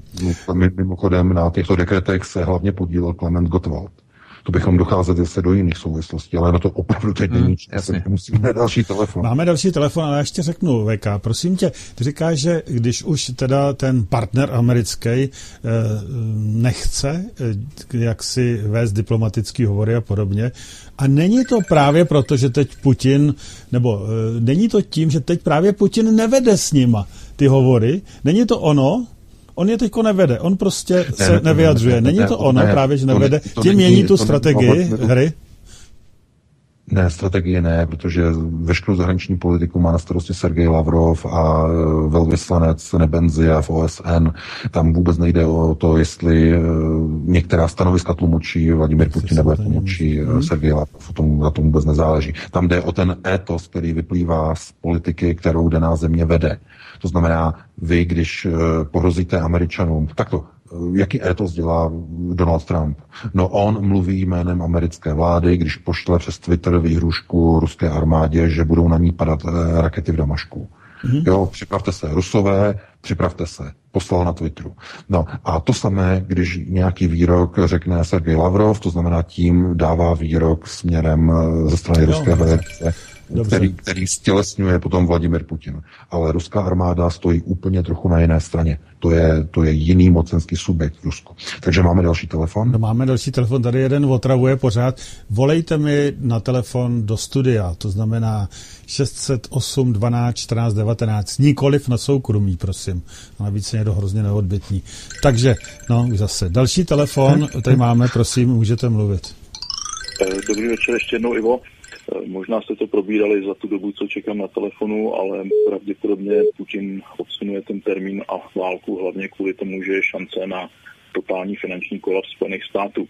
Ale to není hlavní důvod, proč volám. Eh, před chvílí eh, ruské agentury oznámili zprávu, že v Paříži zemřel Khalifa Haftar, což je vlastně bývalý generál Kadáfího, který ved osvobozeneckou armádu Libie a já bych se chtěl zeptat pana VK, jak je jeho názor, jak si myslí, jak to zamíchá kartama v Libii. Děkuji a budu poslouchat. Hmm, to je mazec, to je východní generál na východě, no. To je hmm. Tripolis a on byl na východě. No. no. No, tohle je zase úplně nová informace a eh, Ježíš Mariano, to je asi na dlouhé téma. Protože všichni víme, co se teď děje okolo Nikolase Sarkozy. To všichni víme. Hmm. No a procesy, které proběhly po úderu na Liby a po odstranění Muamara Kadáfího, tak vedly k, roz, k rozdělení moci. No a velící generál, e, chápete, propojení na kauzu Sarkozy. Jo. To znamená, já bych teď velmi důsledně prošetřil příčinu smrti generála. To je velmi důležité. Chápete? Rozumíte, zrovna ve chvíli, když začíná soudní proces, nebo on ještě nezačal, ale kdy je Nikola Sarkozy obviněn z toho, že přijímal peníze od Muammara Kadáfi na svoji volební kampaň a potom ho nechal oddělat, jako znovu, znovu, jako prase. Chápete? Ty symboly, jakým způsobem zavraždil uh, francouzský důstojník tajné služby Muammar Kadáfiho, když přes telefon, satelitní telefon dostal rozkaz z Francie k zabití Muammara Gaddafiho, kterého tam tenkrát chytili. To je to hmm. samé, co se stalo v Deir ez-Zor. To znamená, politik rozhodne o, o smrti někoho, někoho zkrátka, aby, aby byl dosažen určitý cíl. A to je jedno politicky. Jestli s Američany nebo cíl pro vlastní zájem, vlastní prospěch, to je jedno. Zkrátka eh, nakládá se z životy jiných lidí a někdo rozhoduje o jejich životě, jestli je nechá zabít, a dívá se, eh, že tam je zabíjí a, eh, a, eh, jako, a, a my jim nepomůžeme, protože by to třeba rozvrátilo nějaké vztahy, nebo je tam nějaký jiný vyšší cíl, anebo někdo se zbaví svého věřitele, když to tak řeknu, protože když mu Muammar Gaddafi Sarkozy posílal peníze, no tak zřejmě tam byl nějaký závazek. No a chápete. Takže tohle mě pouze zase ukazuje na to, jaké je tam propojení a na to pro teď není čas, protože máme, máme telefonické dotazy. Každopádně bude dobré to sledovat. Uh, další vývoj. Tady je, tady je zajímavá informace na Sputniku. Zástupce libijské národní armády vyvrátil smrt maršála Haftara. Hm, hm. Tak to teď vyšlo. no, takže tak taky zajímavé. To je, to, je, to, je, to je zase zajímavé, takže pokud hmm. je to informace, která zase vychází Na Sputniku teď vyšlo. Z jakých, mé, z jakých médií, ne, já myslím ta, ta originální. Mm, mm, mm, mm. To znamená, jestli, jestli opravdu zemřel, nebo je to zase nějaká prostě manipulace, zase nějaká mediální, takže jak to, říkám, to... já jsem teď nesledoval, to nová. No, já myslím, že právě Ivo zmínil právě ruský weby, takže vypustuje tu informaci o smrti, jo, Kalifa Haftara, takže to je ruský web proti ruskému webu v podstatě, no, to je zajímavý. To jsou, to jsou neuvěřitelné věci, co se dějou. No. Pánové, maršál je zdrav prý. Brzy se o tom přesvědčíte, řekl zástupce Libyjské národní armády Ahmed al-Mismary agentuře Sputnik. Hmm. To byl nějaký dvojník třeba, jo, zase to taky může být. Člověk neví, jo. No, Takže je, je to síla, no. Máme to další. Znovu, znovu, znovu, jenom řeknu, jenom, že znovu z těch zdrojů musíte vždycky vybírat ty informace takovým způsobem, abyste si, abyste je měli ověřené, protože i na ruských médiích probíhají dezinformace, to by bylo falešné se myslet, že eh, na ruských médiích je všechno hmm. prostě, tak se říká, v pořádku all right, to, to rozhodně bylo naivní. Každopádně vždycky kontrolovat prostě z více zdrojů, odkud přicházejí informace, aby člověk si takzvaně nelhal do kapsy, že, ale chápete, ono by to dávalo smysl, že pokud by eh, byl odstraněn, takzvaně by zemřel, no tak to by otvíralo úplně takové souvislosti a konotace které by naprosto zapadly do sebe jako mozaika. Ale na to fakt teď není čas o tom hovořit. No, zase on právě spolupracoval s Ruskem, ten Kadáfi, jo, to byl v podstatě jejich člověk zase, jo, na druhou stranu, na východě Líbie, takže místo no. Tripolisu. Jo, takže to no, je zase další věc. Ale chápete, propojení, o, o čem jsme hovořili? E, ruský velvyslanec Debenzia se objímá se svojí největší nepřítelkyní Nikki Haley.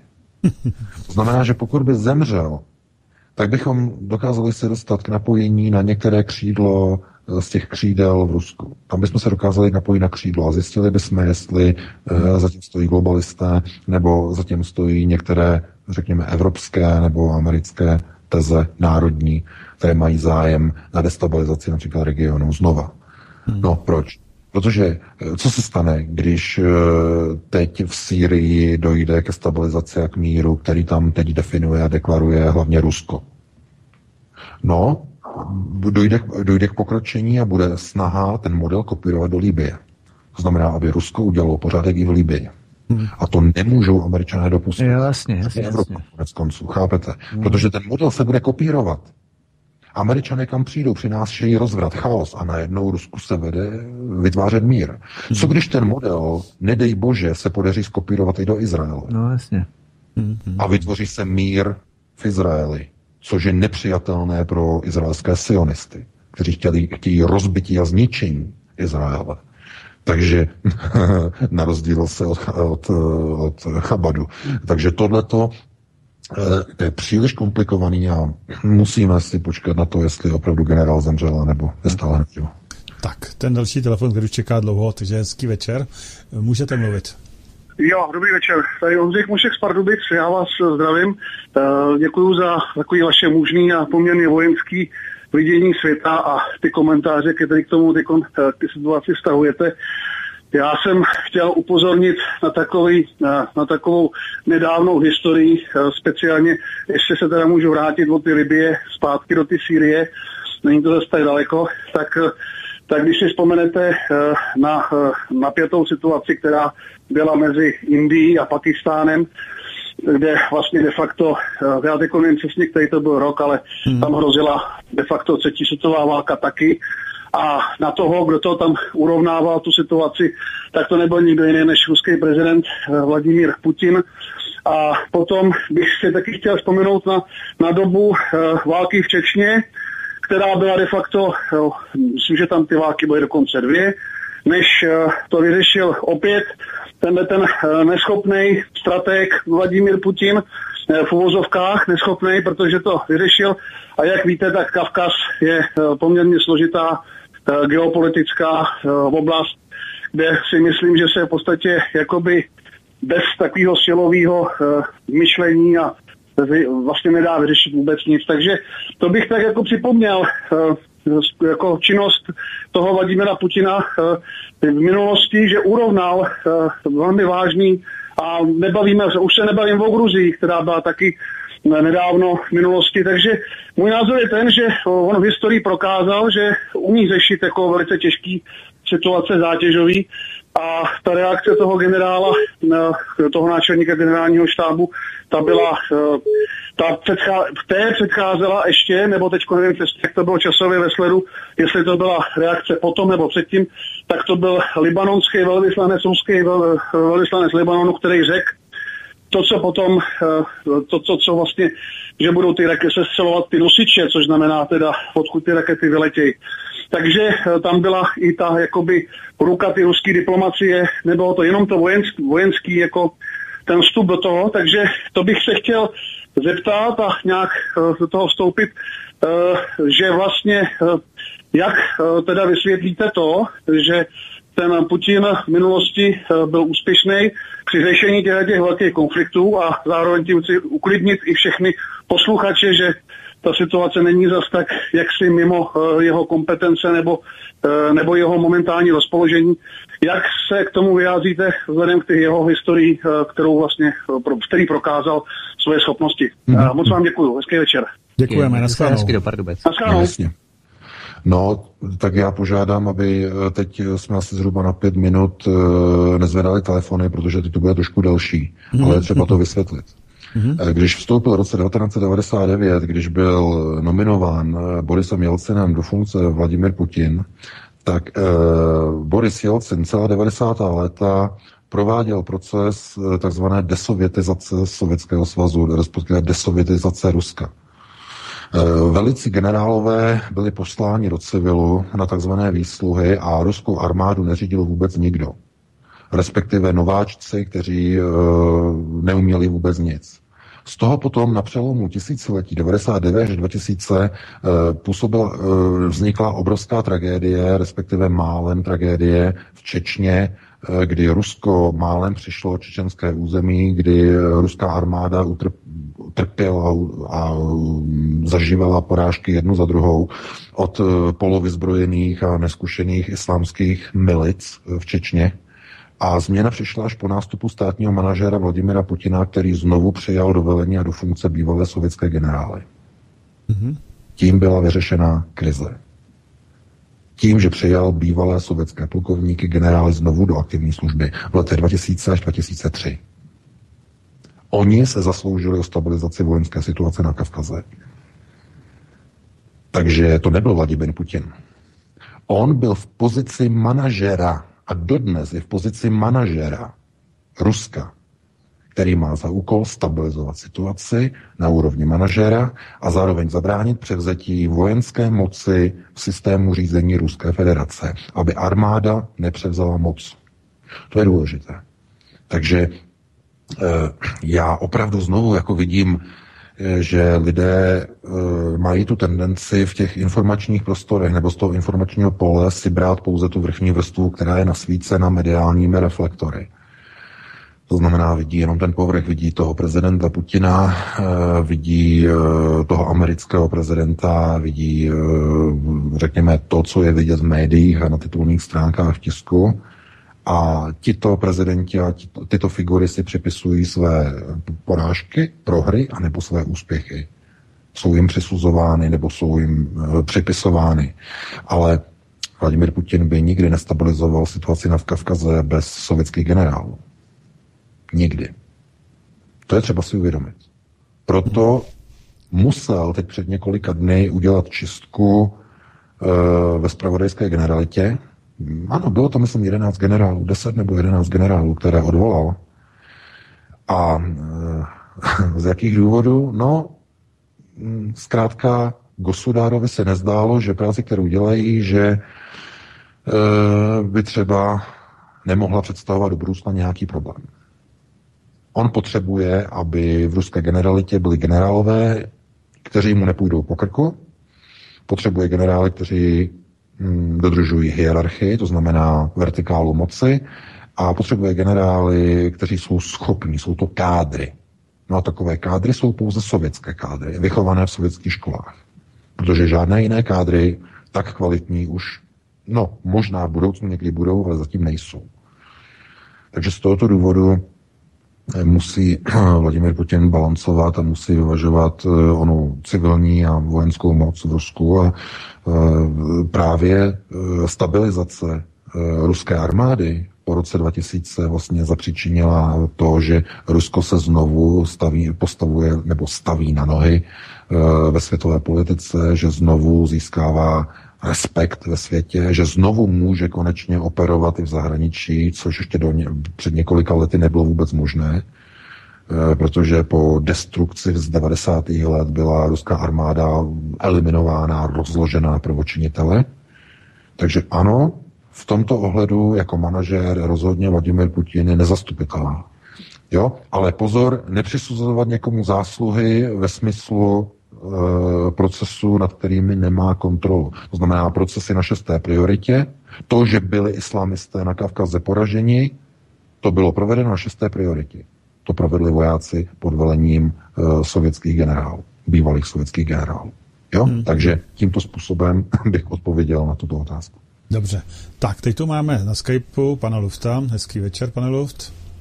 Dobrý večer, zdravím vás všechny. Eh, já jsem teď vyslech různé epizody, eh, které, o kterých se mluvilo přes ten Dial Zaur a další jiný bombardování základny T4 a tak dále.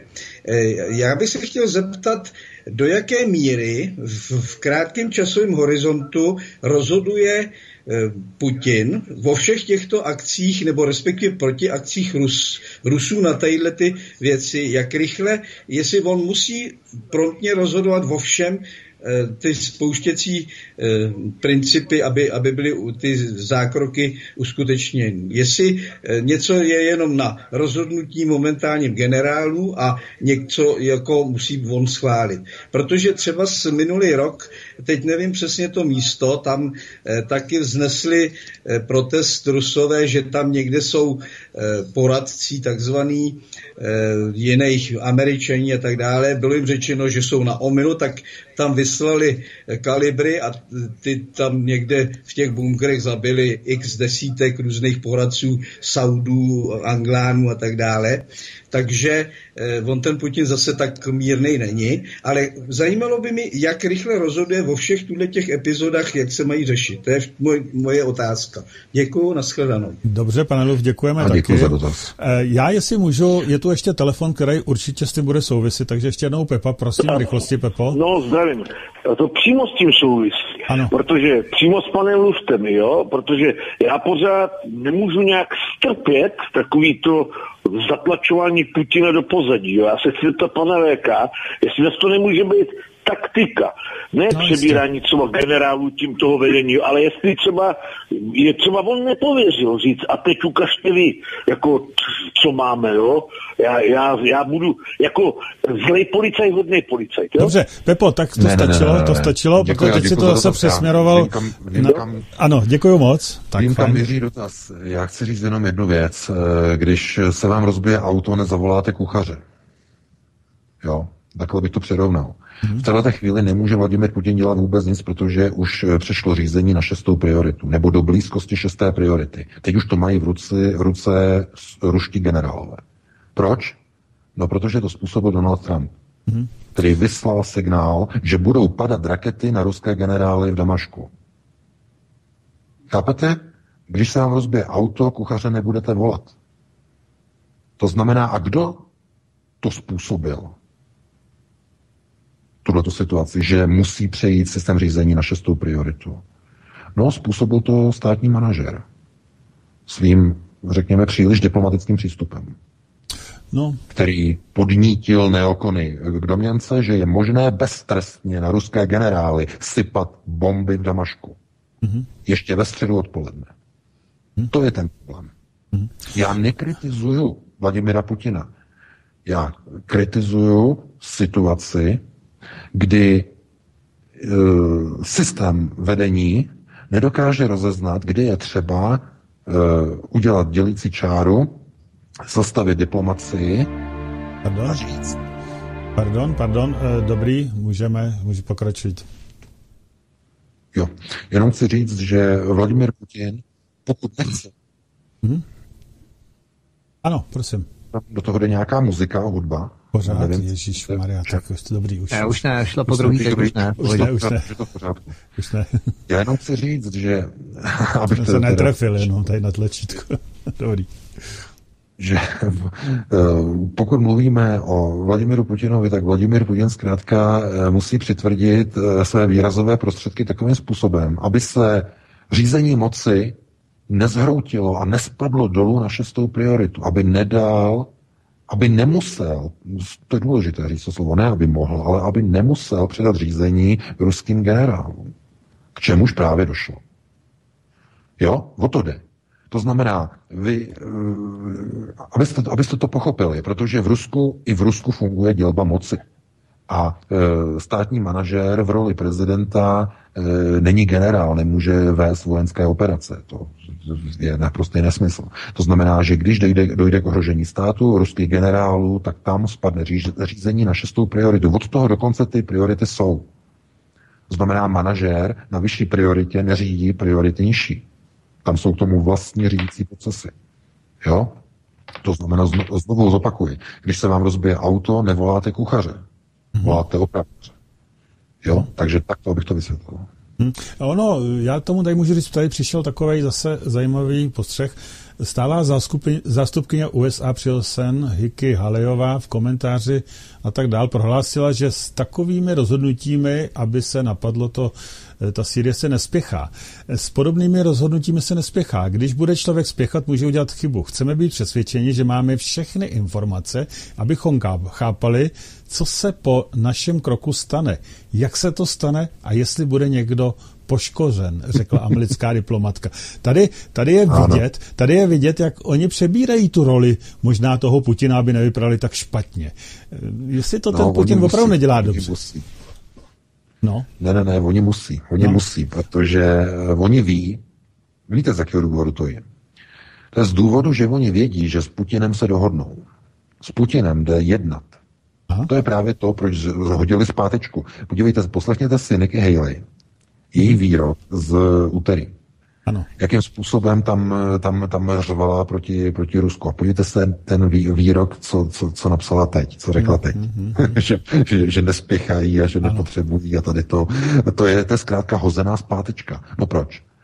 Protože oni nechtějí, aby uh, spadlo řízení v Rusku na prioritu ruské generality. Na šestou prioritu. Oni to nechtějí.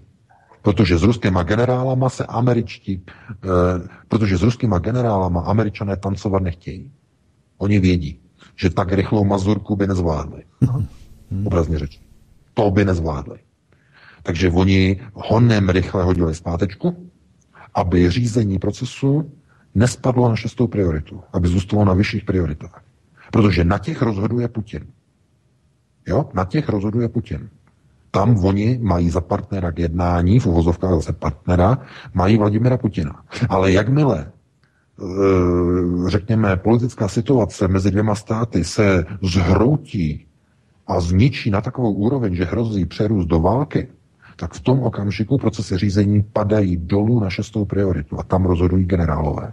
To jsme viděli teď v uplynulých hodinách. Takže američani honem rychle hodili zpátečku aby se procesy řízení dostaly nahoru směrem zpátky k Putinovi. Protože s Putinem se vždycky američané dohodnou. Vždycky. A to, to nemyslím nějak negativně nebo pejorativně. Jo, protože Putin je státní manažer, to není voják. On preferuje diplomaci. A američani vědí, že zkrátka to přehnali, že ruská generalita opravdu funguje. No průser, pozor, průser by byl, kdyby rusové, ruská generalita se neozvala. No to by byl problém. Teď už by padaly rakety. Teď v této chvíli. Právě teď. Mm-hmm. A právě teď bychom četli palcové titulky, že v Damašku zahynulo 20 ruských generálů. Že tam byli zasaženi Tomávkem. Takže pozor, ono, eh, jako, oni, oni vědí, že to přehnali a dokonce i Nikki Haley teď, teď hodila zpátečku a najednou už, už to není tak žhavé, jako to bylo před dvěma dny. Já říkám zaplať pámbu, ale uh, to ono, se bude opakovat. To je tady, ne, bude se to opakovat a e, rozhodně by už se neměla opakovat situace, že tyhle ty výroky přichází až z šesté priority od ruského náčelníka generálního štabu, protože to už je pozdě. Hmm. Tyhle ty výroky by měly přijít daleko dřív, protože to potom vyvolává velmi špatné, špatné signály a e, kdyby se, nedej bože, stalo, že by někde spadla nějaká raketa, okamžitě veškeré řízení pře, přebírá ruská generalita. Takže, takže já jsem rád, že to dopadlo aspoň tady tím způsobem a že to bude stabilizované. Dobře. A já musím říci, bohužel, že máme už po desáté hodině, máme tu další pořad, další studie je připravený, takže mi nezbývá než poděkovat všem, včetně posluchačů, který bylo dneska opravdu hodně. A e, to je asi tak vše, co k tomu můžu říct já, můžete se rozloučit i vy. Já se také loučím, přeju hezký eh, zbytek večera, hezký víkend a most likely, to je taková zaběhaná fráze, se s vámi budeme těšit příští pátek od 19 hodin. Eh, Pavle, děkuji za vysílání VK, tobě taky zdravím všechny naše posluchače i čtenáře Aeronetu VK. Já také se loučím se všemi s vámi ve studiu, loučím se se, se všemi posluchači, se všemi čtenáři Aerotu.cz a uslyšíme se opět v pátek, eh, příští pátek o 19 hodin opět naslyšenou. Takže nyní vám přeji krásnou dobrou noc. Naschledanou, dobrou noc, ale já opět říkám, nechoďte spát, vážení posluchači a diváci, neboť studio, eh, další studio svobodného vysílače vysílá opět i hned dále. Mějte se moc hezky, nashledanou.